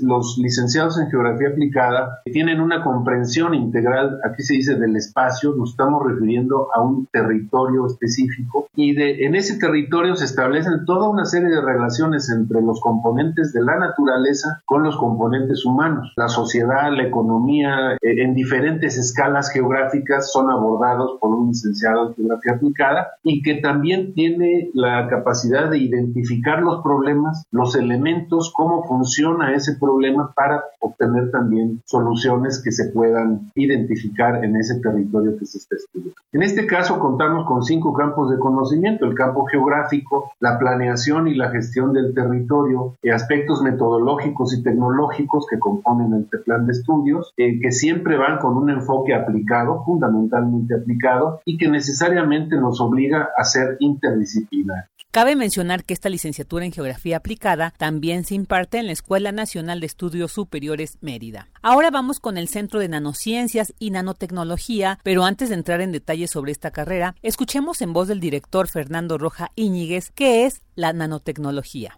La nanociencia estudia lo pequeño, la escala nanométrica. El nanómetro es agarrar el metro y dividirlo en 10 a la menos 9 partes. ¿Pero qué quiere decir eso? Para que se den una idea, el cabello más o menos tiene alrededor de 60 a 80 mil nanómetros. Es la estructura de un cabello. Entonces, si uno va disminuyendo los glóbulos rojos, 5 mil, 50 mil, las bacterias, las nanopartículas, que ya son las escalas que estamos considerando de 1 a 100 nanómetros, a esa escala se presentan fenómenos químicos y físicos y biológicos que lo hacen muy distintivo y que le da propiedades que eventualmente, tanto en la investigación básica de saber entender la ciencia a esa escala es muy importante, tanto como la habilidad de crear a esa escala materiales útiles y funcionales que puedan servir como dispositivos o elementos de procesamiento y que puedan ser capaces ser controlados a esa escala para poder utilizar sus propiedades físicas, químicas y biológicas en la resolución de problemas. Esta licenciatura cuenta con cuatro áreas de profundización, bionanotecnología, nanocatálisis, nanoestructuras y nanofabricación, y el campo de desarrollo laboral se encuentra en las áreas de medicina, agricultura, textil, farmacéutica, optoelectrónica, energías renovables e investigación. Y bueno, pues recordarles que toda la información sobre estas carreras y otras que ya han sido presentadas por las directoras y directores de escuelas y facultades las pueden consultar en la página www.orienta.unam.mx diagonal UNAM Orienta. De ella, este es mi reporte. Muy buenas tardes. Muchas gracias Vicky, gracias por esta información. Nos vamos ahora a las olas y sus reflujos, porque esta semana nuestra compañera Cindy Pérez Ramírez hablará con Wendy Figueroa, eh, directora de la Red Nacional de Refugios, acerca de las órdenes de protección y cómo ayudan a mujeres víctimas de violencia. Adelante. Las olas, y sus reflujos.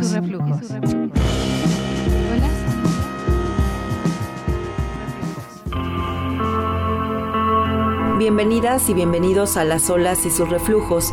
Esta semana hablaremos de las órdenes de protección y cómo pueden ser un mecanismo de salvaguarda para las mujeres que viven violencia. Para ello tendremos una charla con Wendy Figueroa, directora de la Red Nacional de Refugios, organismo que puso a disposición de manera fácil el formato de solicitud para que las mujeres lo presenten ante el MP, juzgado o Centro de Justicia para las Mujeres.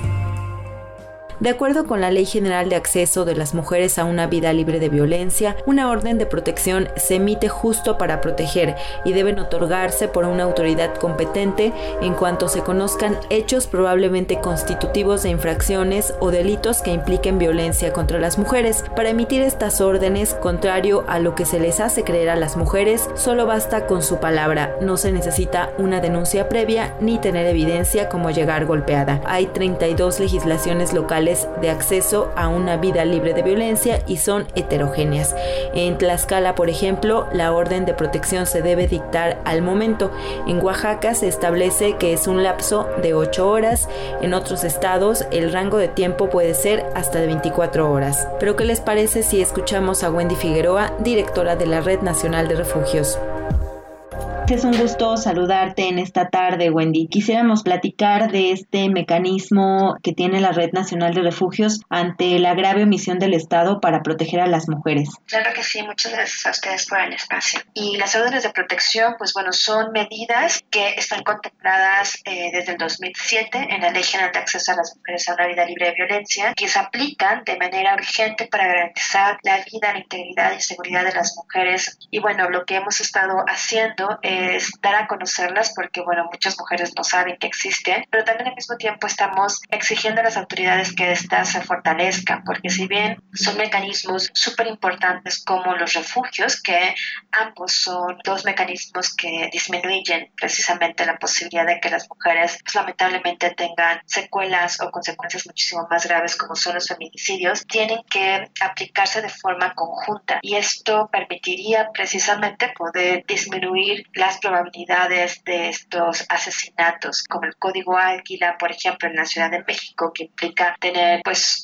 el acceso directo a una llamada telefónica para que vaya la policía al domicilio de la mujer, pues que sea efectivo, que sea una respuesta inmediata, o estos rondines que se tienen que hacer en las, en las casas donde está la mujer en situación de violencia, o bien la parte también fundamental de poner muchas veces pues este monitoreo del agresor. Si esto no está en su conjunto, pues lamentablemente pues estas órdenes de protección pues no son realmente suficientes. Aunque él salga de la casa, pues el agresor está rotando. Entonces, pues lo que estamos haciendo justamente para subsanar estas omisiones del Estado es seguir siendo insistentes y solicitando a la par tanto las órdenes de protección como el espacio de refugio para las mujeres hasta que se garantice realmente, pues bueno, que el agresor va a ser, pues bueno, procesado o va a tener precisamente, pues una sanción ante el delito que está cometiendo. Wendy, ¿de qué se compone ponen estas órdenes de protección? ¿Cuáles son los elementos con los que cuentan para que las mujeres víctimas de violencia los presenten ante las autoridades competentes? Hay diferentes medidas. Una de ellas es el apercibimiento al agresor, es decir, que una autoridad competente le prohíba a él seguirse comportando ¿no? Eh, con estos actos violentos, que no haya una cercanía que tiene que ver con la restricción a la comunicación y el acercamiento del agresor para con la víctima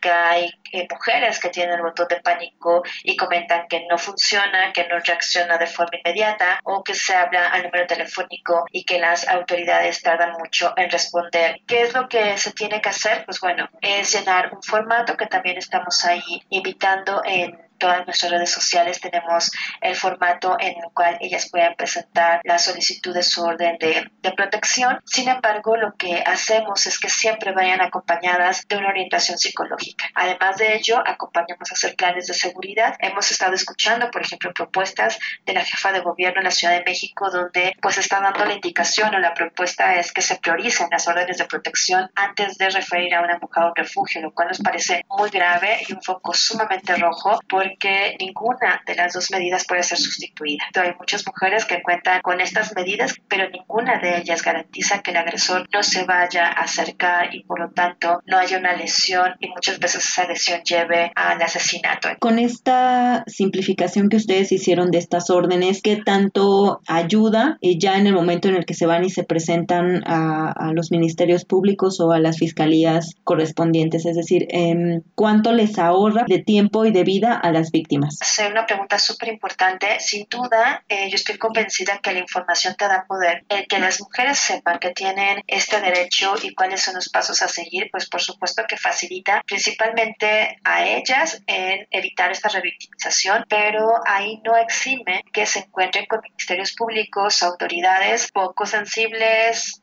fuera de un enfoque de género y derechos humanos y que no tienen por qué solicitarles, como en muchos otros espacios, que ellas tengan lesiones físicas visibles. Este proyecto que te comparto también tiene que ver de monitorear cómo están las autoridades interviniendo. ¿En qué página pueden solicitar o pueden descargar esta orden? Claro que sí, las órdenes de protección, tanto los pasos que son, cómo poderlo hacer y bueno, nuestros números telefónicos están en Facebook, en Red Nacional de Refugios y en Twitter está en arroba RNR oficial. Nos pueden hablar vía telefónica al 55 56 74 96 95 o a nivel nacional al 800 822 44 60 no están solas, que tienen derecho a vivir libres de violencia y que hay diversas organizaciones como la Red Nacional de Refugios que podemos acompañarlas y bueno, exigir sus derechos. Es parte de su independencia y por supuesto de la responsabilidad que tiene el Estado mexicano, así que pues exigirlos, alzar la voz.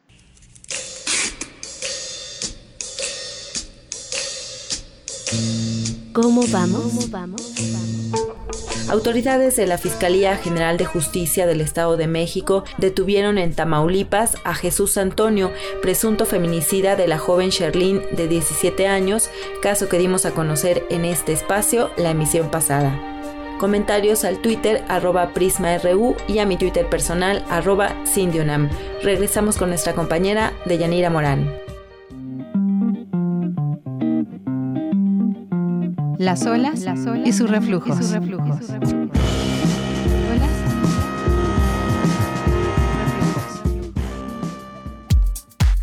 Prisma RU. Relatamos al mundo.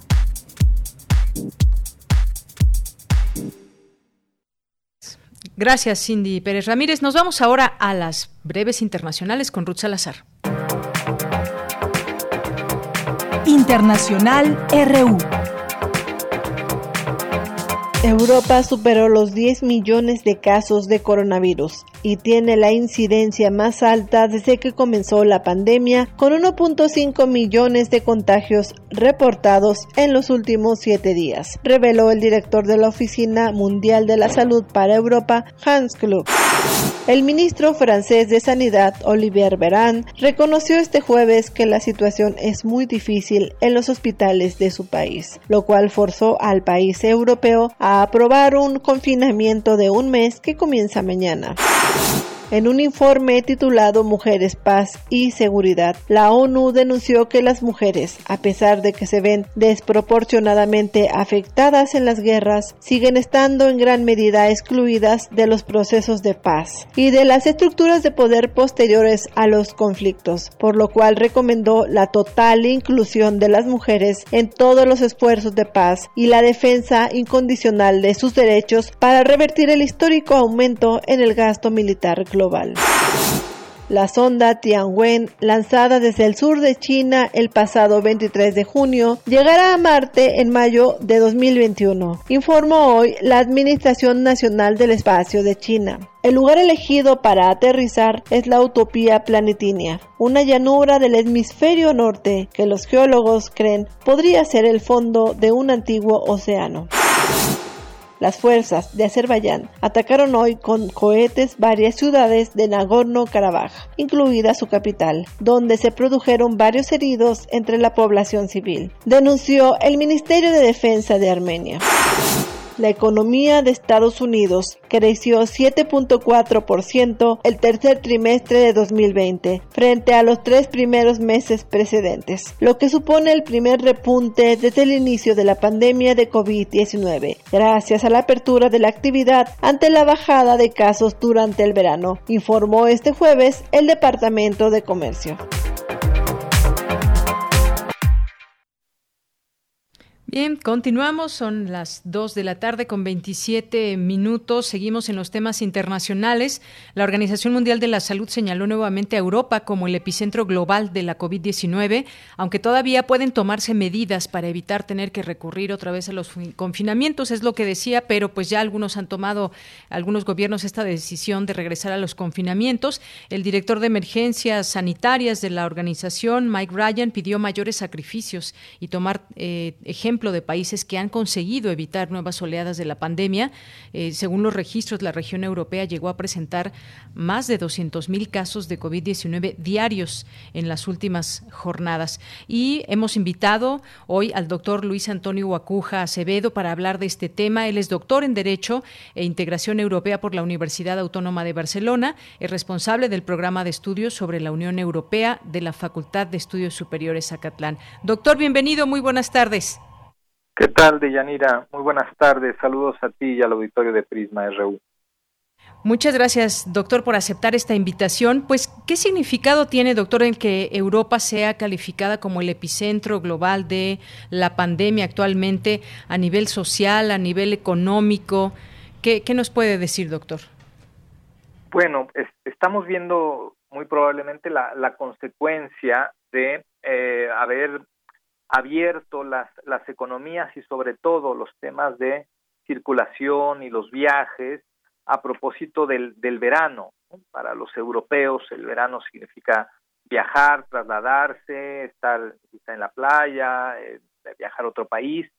Y, eh, y esto también ha ido acompañado, bueno, por supuesto, de, del clima veraniego y de una serie de actividades que urgía abrir. ¿no? Eh, porque las restricciones que comenzaron en, marzo, pues también hacen que la economía no pueda sostenerse cerrada mucho tiempo. Y sin embargo, ahora estamos viendo una, una oleada muy importante de contagios que incluso parece ser más grave que lo que se vio en, en marzo. Y hemos estado observando pues algunas medidas como la que hoy aprobó el Congreso de los Diputados en España, es decir, regresamos al confinamiento de aquí a el 9 de mayo del próximo año o las medidas que anunció eh, en Alemania Angela Merkel para que a partir del, lunes también se cierre y en Francia y en distintos países, con la complicación que todos estos países tienen eh, una configuración política diferente y tienen que negociar también, en el caso de Alemania con los Länders, un Estado federal, en el caso de España con las comunidades autónomas, Bélgica con las distintas regiones y esto pone a prueba otra vez a la Unión Europea en un momento crítico donde hay que tomar medidas también de manera coordinada.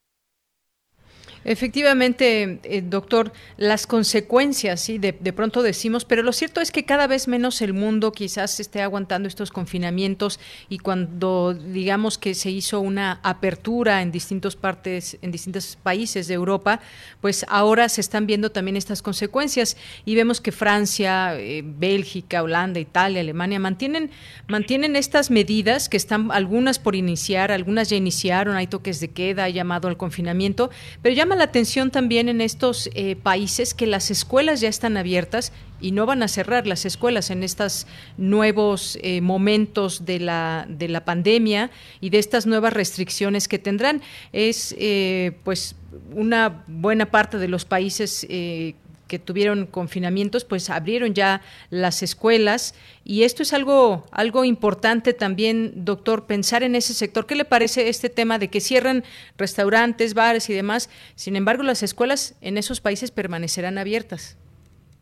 Sí, eh, digamos, estamos ante un escenario que, bueno, nadie preveía, eh, nos tomó por sorpresa a todos en todas partes del mundo, nadie estaba preparado, los sistemas de prevención fallaron, y ahora estamos en, en, la segunda parte, que es la gestión de esta, de esta crisis, que ha golpeado además de manera distinta si en un inicio los más afectados fueron los adultos mayores, ahora los principales contagiados es la gente que sale a trabajar.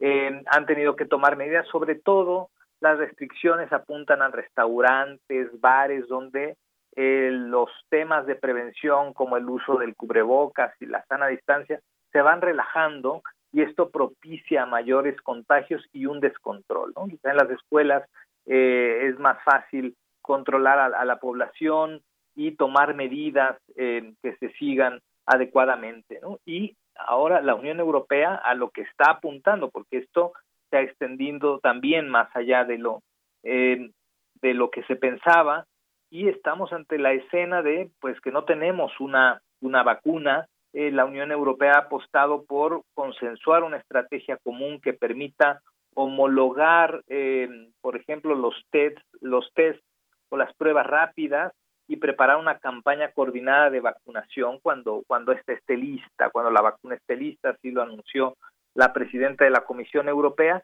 Y, en este momento están reunidos los, los eh, jefes de Estado y de Gobierno en una cumbre también a distancia donde eh, ha arrebatado la agenda eh, europea precisamente el tema de la gestión de la de la pandemia. Efectivamente, doctor, eh, hay un dato también, el director general de la Organización Mundial de la Salud, Tedros Adhanom, pues reiteró que la organización entiende la fatiga física y mental, así la llamó, eh, cómo, se refleja esta fatiga, es decir, cómo enfrentan desde Europa la situación, como bloque los podemos ver como país, eh, qué nos dice al mundo lo que pasa en Europa y sus medidas, algunas de ellas coercitivas, cosa que en otros países no se llevan a cabo con estas características. ¿Es importante, cree usted, homologar acciones como el bloque europeo o debemos ver también eh, cada país en lo particular? Bueno, las dos cosas porque cada país tiene sus propias realidades y características, pero inevitablemente la mejor opción es estar coordinados.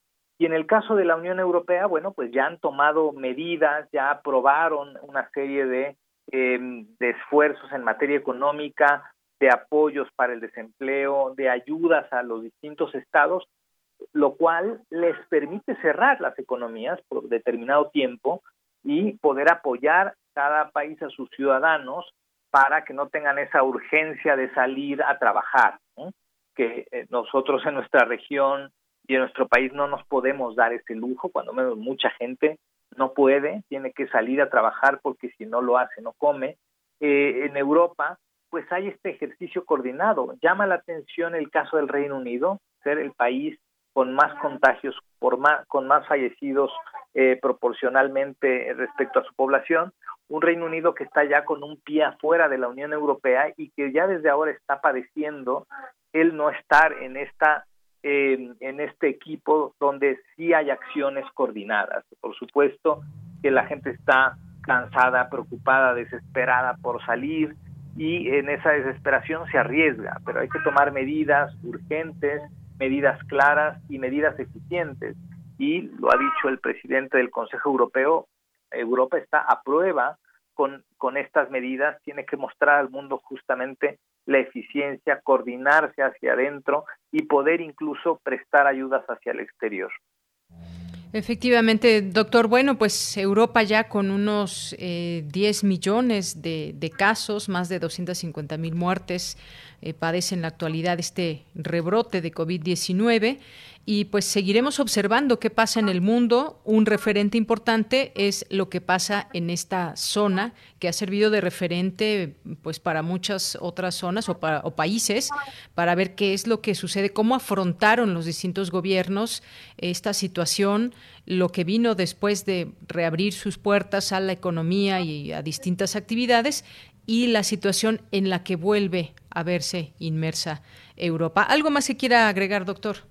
Pues eh, sí, nada más considerar que, que la Unión Europea pues es un conglomerado de, de acuerdos, de instrumentos, y una de las partes más importantes es el funcionamiento del mercado interior europeo, ¿no? donde tienen que estar coordinados. Si de pronto hay una eh, diferencia en el cierre de determinadas empresas o apoyos a determinadas por ejemplo, eh, se ha anunciado, se había anunciado que Alemania iba a apoyar directamente a Lufthansa.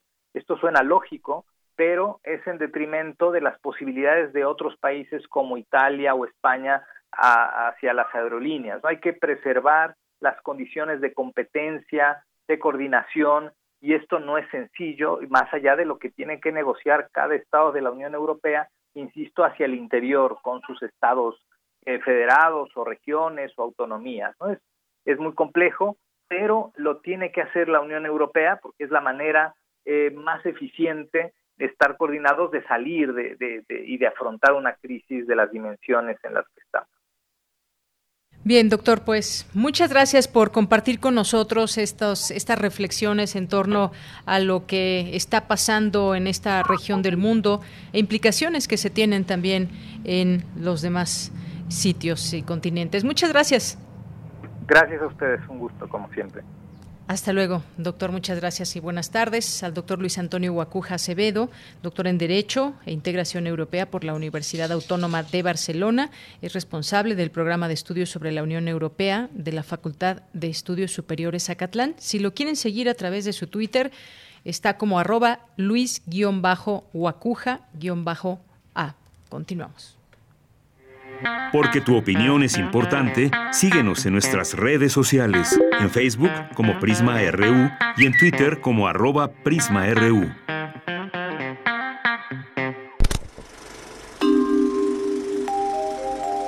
Cine Maedro.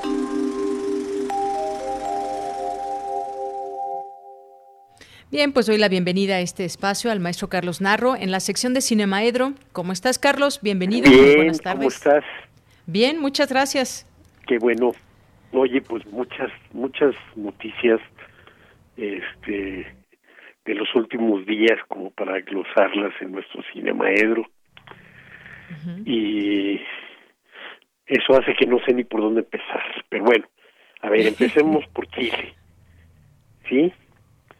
Chile votó y votó por hacer una nueva constitución.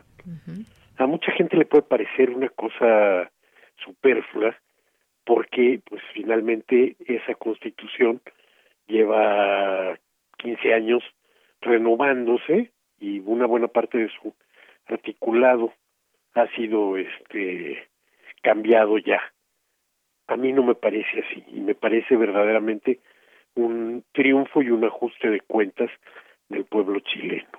Esa esa constitución, aunque ya haya sido modificada y demás, pues venía siendo una manifestación de la de la dictadura pinochetista, del gobierno emergido de un golpe de estado que este que acabó con el experimento de socialismo democrático de la Unidad Popular este chilena con el gobierno de Salvador Allende se iniciaron una serie de procesos en este en Chile de, manera muy eh, interesante con la participación de amplios sectores de la de la sociedad que estaban transformando la la sociedad y la economía de ese querido país.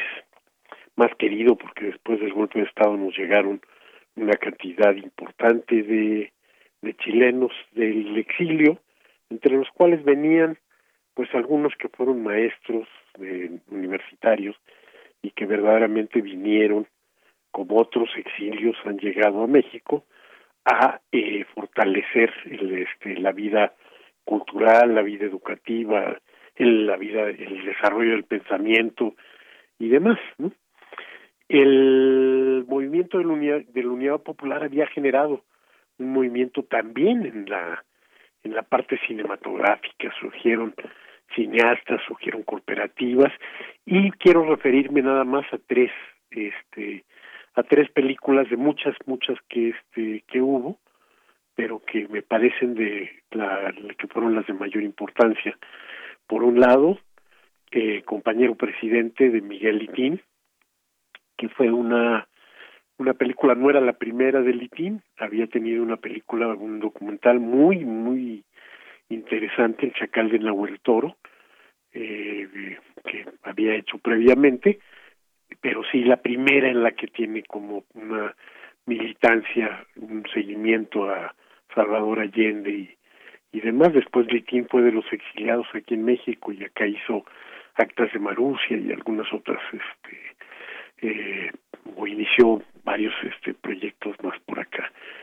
El momento previo al este al golpe de estado hay una película cuando despierta el pueblo que apareció y circuló sin créditos un documental de extraordinaria calidad y que bueno pues no lo sabremos este la mitología dice que la dirigió y fotografió Alfonso Beato uno de los grandes fotógrafos del cinema nuevo brasileño.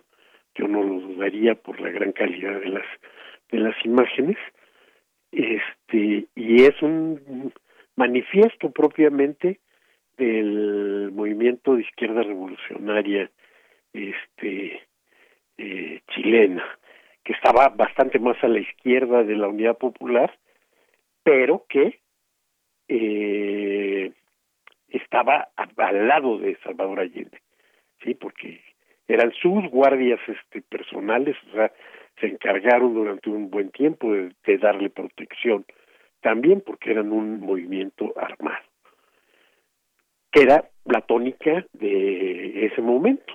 ¿no? Después de ahí también hay quienes dicen que participó la esposa de Miguel Enríquez y demás. Ella posteriormente al golpe sí se dedicó a la a la cinematografía hizo algunas cosas interesantes. Por último, la batalla de Chile, un gran fresco en tres, en tres documentales distintos de Patricio este Castillo, que inicia desde antes del este del, del golpe, eh, el golpe y posterior a, al golpe. Entonces, tres obras de la cinematografía chilena que vale la pena recordar. Y que vale la pena recordar, pues, que ante el agravio sufrido por una sociedad democrática, al enfrentar la imposición este pinochetista, el decidir ahora, muchos años después, eh, que es preciso buscar una nueva constitución, a mí me parece de una de una lógica impecable, ¿no? O sea, ¿por qué estar cargando con que en el libro de texto diga que la Constitución les pidió este fulano de tal, ¿no? Entonces creo que es un triunfo para la para la democracia y es un triunfo para la para la sociedad chilena y es una eh, reivindicación de, de, un encuentro con su propia historia, un reencuentro.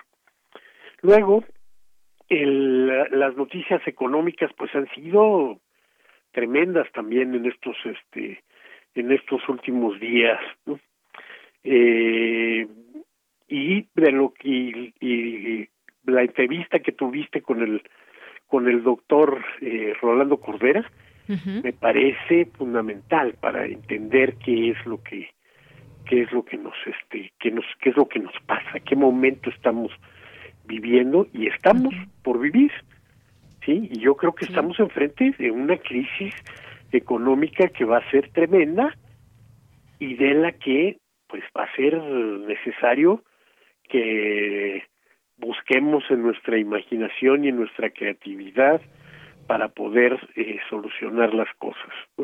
El doctor Rolando Cordera pues, eh, puso el acento en que no, no, no se salen así de simple, ¿no? que lo que viene para poder reconstruir y demás requiere de la solidaridad, de la solidaridad, pero en serio, de la de amplios sectores de la de la sociedad. ¿no? O sea, vamos a tener que tener claridad sobre eso. Y eh, ahí me remito pues también sobre las crisis económicas, ha habido una gran cantidad de películas, ¿no? Pero pienso que las más contundentes fueron las del eh, cine norteamericano, eh, posterior a, a, esta crisis, el cine norteamericano crítico, y también ahí quiero seleccionar tres películas para hablar de ellas, pero muy brevemente porque veo que el tiempo nos, nos está correteando, porque yo creo que coinciden además con el mismo mensaje. Tiempos modernos de Charles Chaplin, una de las grandísimas monumentos del, de la historia del cine, ¿no? una película de 1936 que retrata una sociedad devastada por la por la crisis, una sociedad en la que el desempleo está al orden del día y una eh, una sociedad con conflictos sociales por todos lados justamente porque el empobrecimiento general de amplios sectores de la de la sociedad. Sin embargo dentro de todo una película amorosa como el cine de Chaplin dentro de la tragedia una película de comedia dentro de todo el este dolor una película en la que el mensaje final va a ser de solidaridad entre los seres humanos y de amor. Las Villas de la Ira, quizá la, película más contundente, dirigida por John Ford y eh, basada en el libro de John Steinbach del mismo nombre. Las Uvas de la Ira lo encontramos de pronto este, también eh, nombrado, tanto la novela como la, la película, dependiendo de cuál sea la, la traducción. Y bueno, pues es una película tremenda también, en la que vemos a una familia desmoronarse, una adaptación en la que el final está cambiado por por este por John Ford muy al estilo del cine norteamericano a darle un poquito más de cercanía hacia el final feliz no porque en la novela el final de destrucción de la familia por este asunto sí es este contundente y aquí la familia no se no se desmorona y también el final es un llamado a la solidaridad. Y una de las películas más bonitas de la historia del cine qué bonito o qué bello es vivir también encontramos uh de Frank Capra una película en la que el actor ve cómo a consecuencia de la crisis su empresa se desmorona y también propiamente su vida y sin embargo la solidaridad del pueblo con el que él ha sido solidario lo va a salvar finalmente de la, de la de la crisis. Una película hermosa verdaderamente. Muy bien. vamos al último tema a ver si bueno rapidísimo. Ayer se inició el este el festival de cine de de Morelia este hoy eh, para eh, ventaja de todos los que estamos todavía en confinamiento y guardando la, las distancias y demás un festival que tendrá una gran, gran, gran oferta. Prácticamente está todo en línea gratuitamente, simplemente registrándose. Pero desde el canal 22 habrá cuatro programas, toda la parte de cortometraje mexicano, toda la sección de cortometraje mexicano está desde hoy en canal 22 eh, y por creo que cuatro días de manera este gratuita, bueno, pues al aire, al aire abierto Canal 22. Entonces podemos eh, asistir a ello. Mis recomendaciones, si es que todavía tengo tiempo de, pues, 30 segundos, Carlos. 30 segundos, bueno, entonces no se pierdan el séptimo sello, el día 2 de Muertos, una de las más grandes películas sobre la muerte. Muy bien. Pues te mando un abrazo, Carlos. Carlos Narro, muy buenas yo tardes. también a ti y a todo el auditorio y a todo tu equipo. Gracias, muy buenas tardes. Hasta el siguiente jueves. Continuamos. Porque tu opinión es importante, síguenos en nuestras redes sociales, en Facebook como Prisma RU y en Twitter como arroba PrismaRU.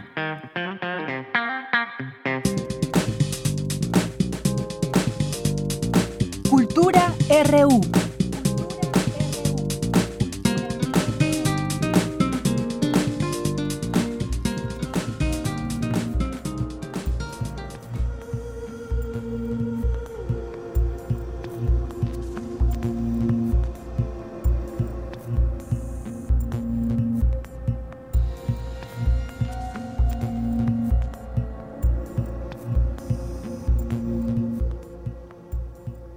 Bien, pues doy la bienvenida a Tamara Quiroz en este espacio aquí en Cultura. ¿Qué tal, Tamara? Muy buenas tardes. Deyanira, muy buenas tardes a ti y a todos los que nos escuchan. Seguimos en vivo a través de las frecuencias de Radio UNAM. Casi finalizamos la transmisión de hoy, pero no nos podemos ir, no nos podemos despedir sin hablar de poesía, de la palabra, la voz, los sonidos, la experimentación de los sentidos. Y es que del 6 al 8 de noviembre se realizará el Festival Poesía en Voz Alta Para darnos todos los detalles de este encuentro, nos acompaña en la línea Cintia García Leiva. Ella es directora de Casa del Lago de la UNAM. Cintia, muy buenas tardes, qué gusto saludarte y como siempre, bienvenida a este espacio radiofónico. Hola, querida Tamara. Hola a todo el auditorio de Radio UNAM. Un gustazo, como siempre. Muchísimas gracias por esta llamada. Llegó el día, querida Cintia. ya habíamos platicado, pero bueno, teníamos esta charla pendiente y me gustaría mucho que le platicaras a la gente que esta tarde nos acompaña, eh, pues ¿Qué, ¿Qué, es lo que han preparado para esta edición del Festival Poesía en Voz Alta? Van a ser tres días eh, de actos sonoros, poéticos, charlas, talleres también. Platícanos de esta edición que además es diferente porque será digital. Exactamente. Bueno, pues por primera vez en 60 años de la historia de este festival vamos a tener una emisión digital, completamente digital ha sido un gran reto para todo el equipo poder volcar, digamos, una planeación que se hizo en los últimos meses con artistas internacionales, poetas, músicos, eh, pensadoras, conferencistas, para trabajar alrededor del tema que nos convoca este año, que es la lengua que vibra antes de la palabra.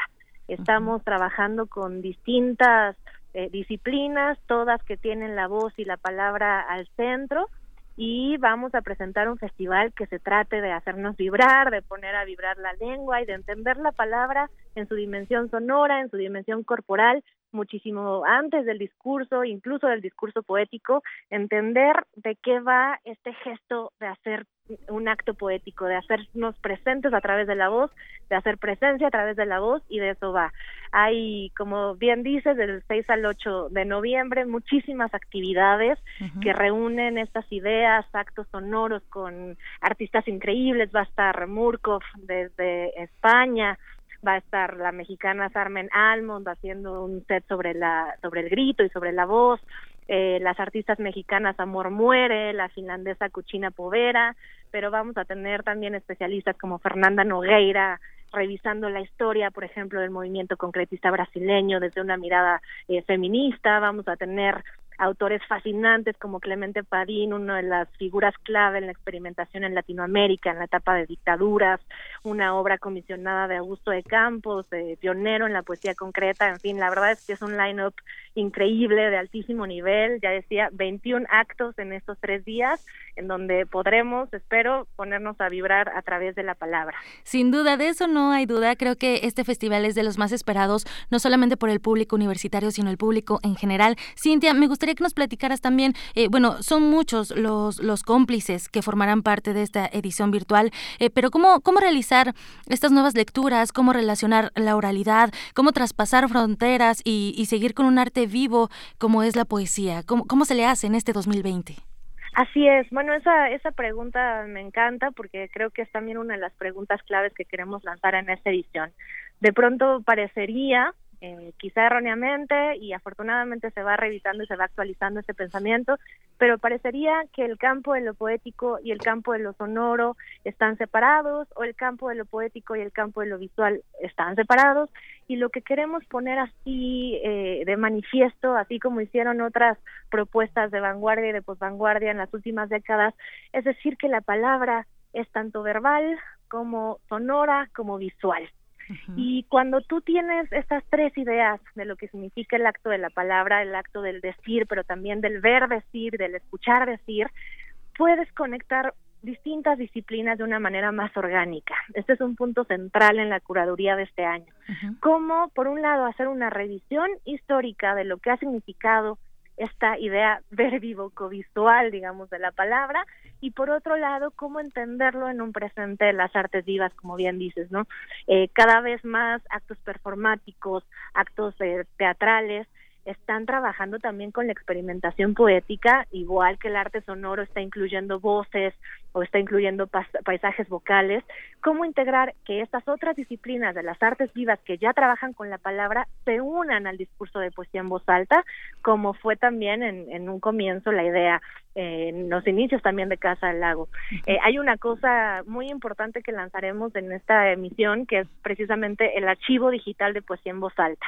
Y esto reúne materiales desde 1956 hasta la fecha de cómo se ha ido pensando curatorialmente también este festival y como bien dices, cómo se ha ido integrando la poesía frente a otras disciplinas, frente a otras áreas de pensamiento y es riquísimo lo que van a poder ver allí. Eso también se inaugura ahora el 7 de noviembre entonces estamos muy contentos y tratando eso, de pensar nuestro presente, nuestro presente poético interdisciplinarmente, pero siempre con una mirada transversal hacia la historia de este festival.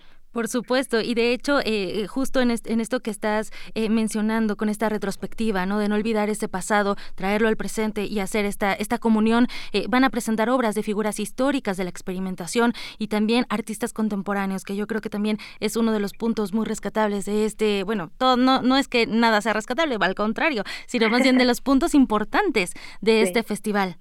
Sí, Sí, así es. Figuras como la de Augusto de Campos, que ya decía pionero de la poesía concreta en los años 60 en Brasil y alrededor del mundo. Clemente Padín, fundamental para pensar el arte correo, la poesía experimental desde Uruguay. Eh, mismas obras de Juan José Arreola, por supuesto, eh, perdón, de eh, Urrola, discúlpame, eh, repensadas en una performatividad contemporánea ese tipo de figuras a la luz de otras poetas, por ejemplo, más jóvenes, muy potentes, muy productivas, como Claudia, Claudia Pajés desde, desde Madrid, eh, María Salgado, o la colombiana Marcia Cabrera, que tiene un show increíble que espero que todas y todos puedan ver. Excelente. Cintia, eh, referente al archivo digital de poesía en voz alta, ¿se podrá eh, consultar en la página de Casa del Lago o cómo podemos tener acceso o solamente será eh, en estos tres días que dura el festival? A partir del 6 de noviembre que inauguramos Poesía en Voz Alta, todo el público podrá tener acceso a través de Internet a ese archivo y será a partir de la, página de Casa del Lago y por supuesto en el, la propia dirección del archivo que será casadelago.unam.mx diagonal archivo PDA.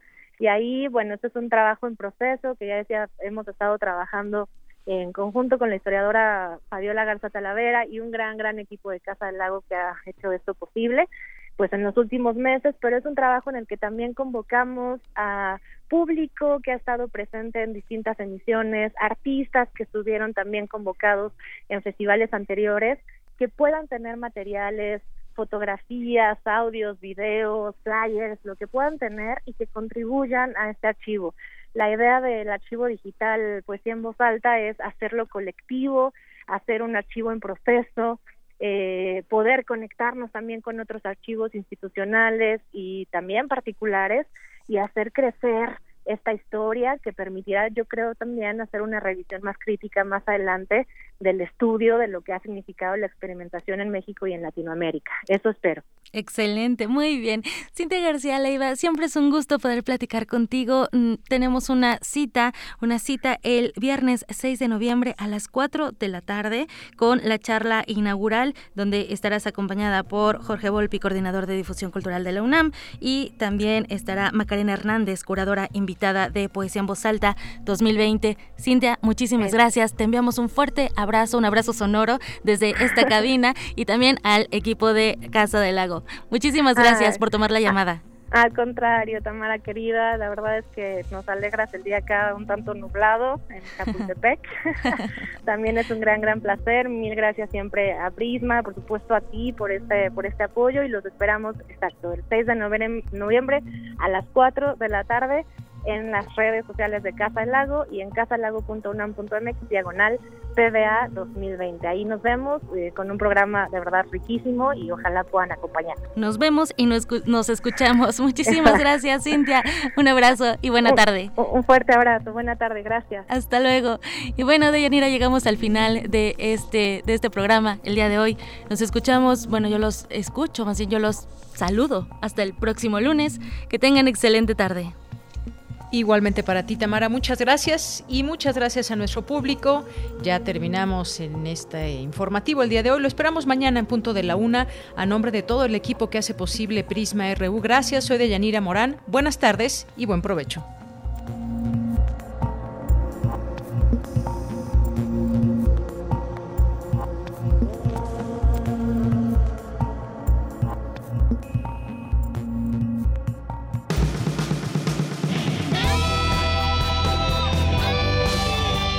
Prisma RU. Relatamos al mundo.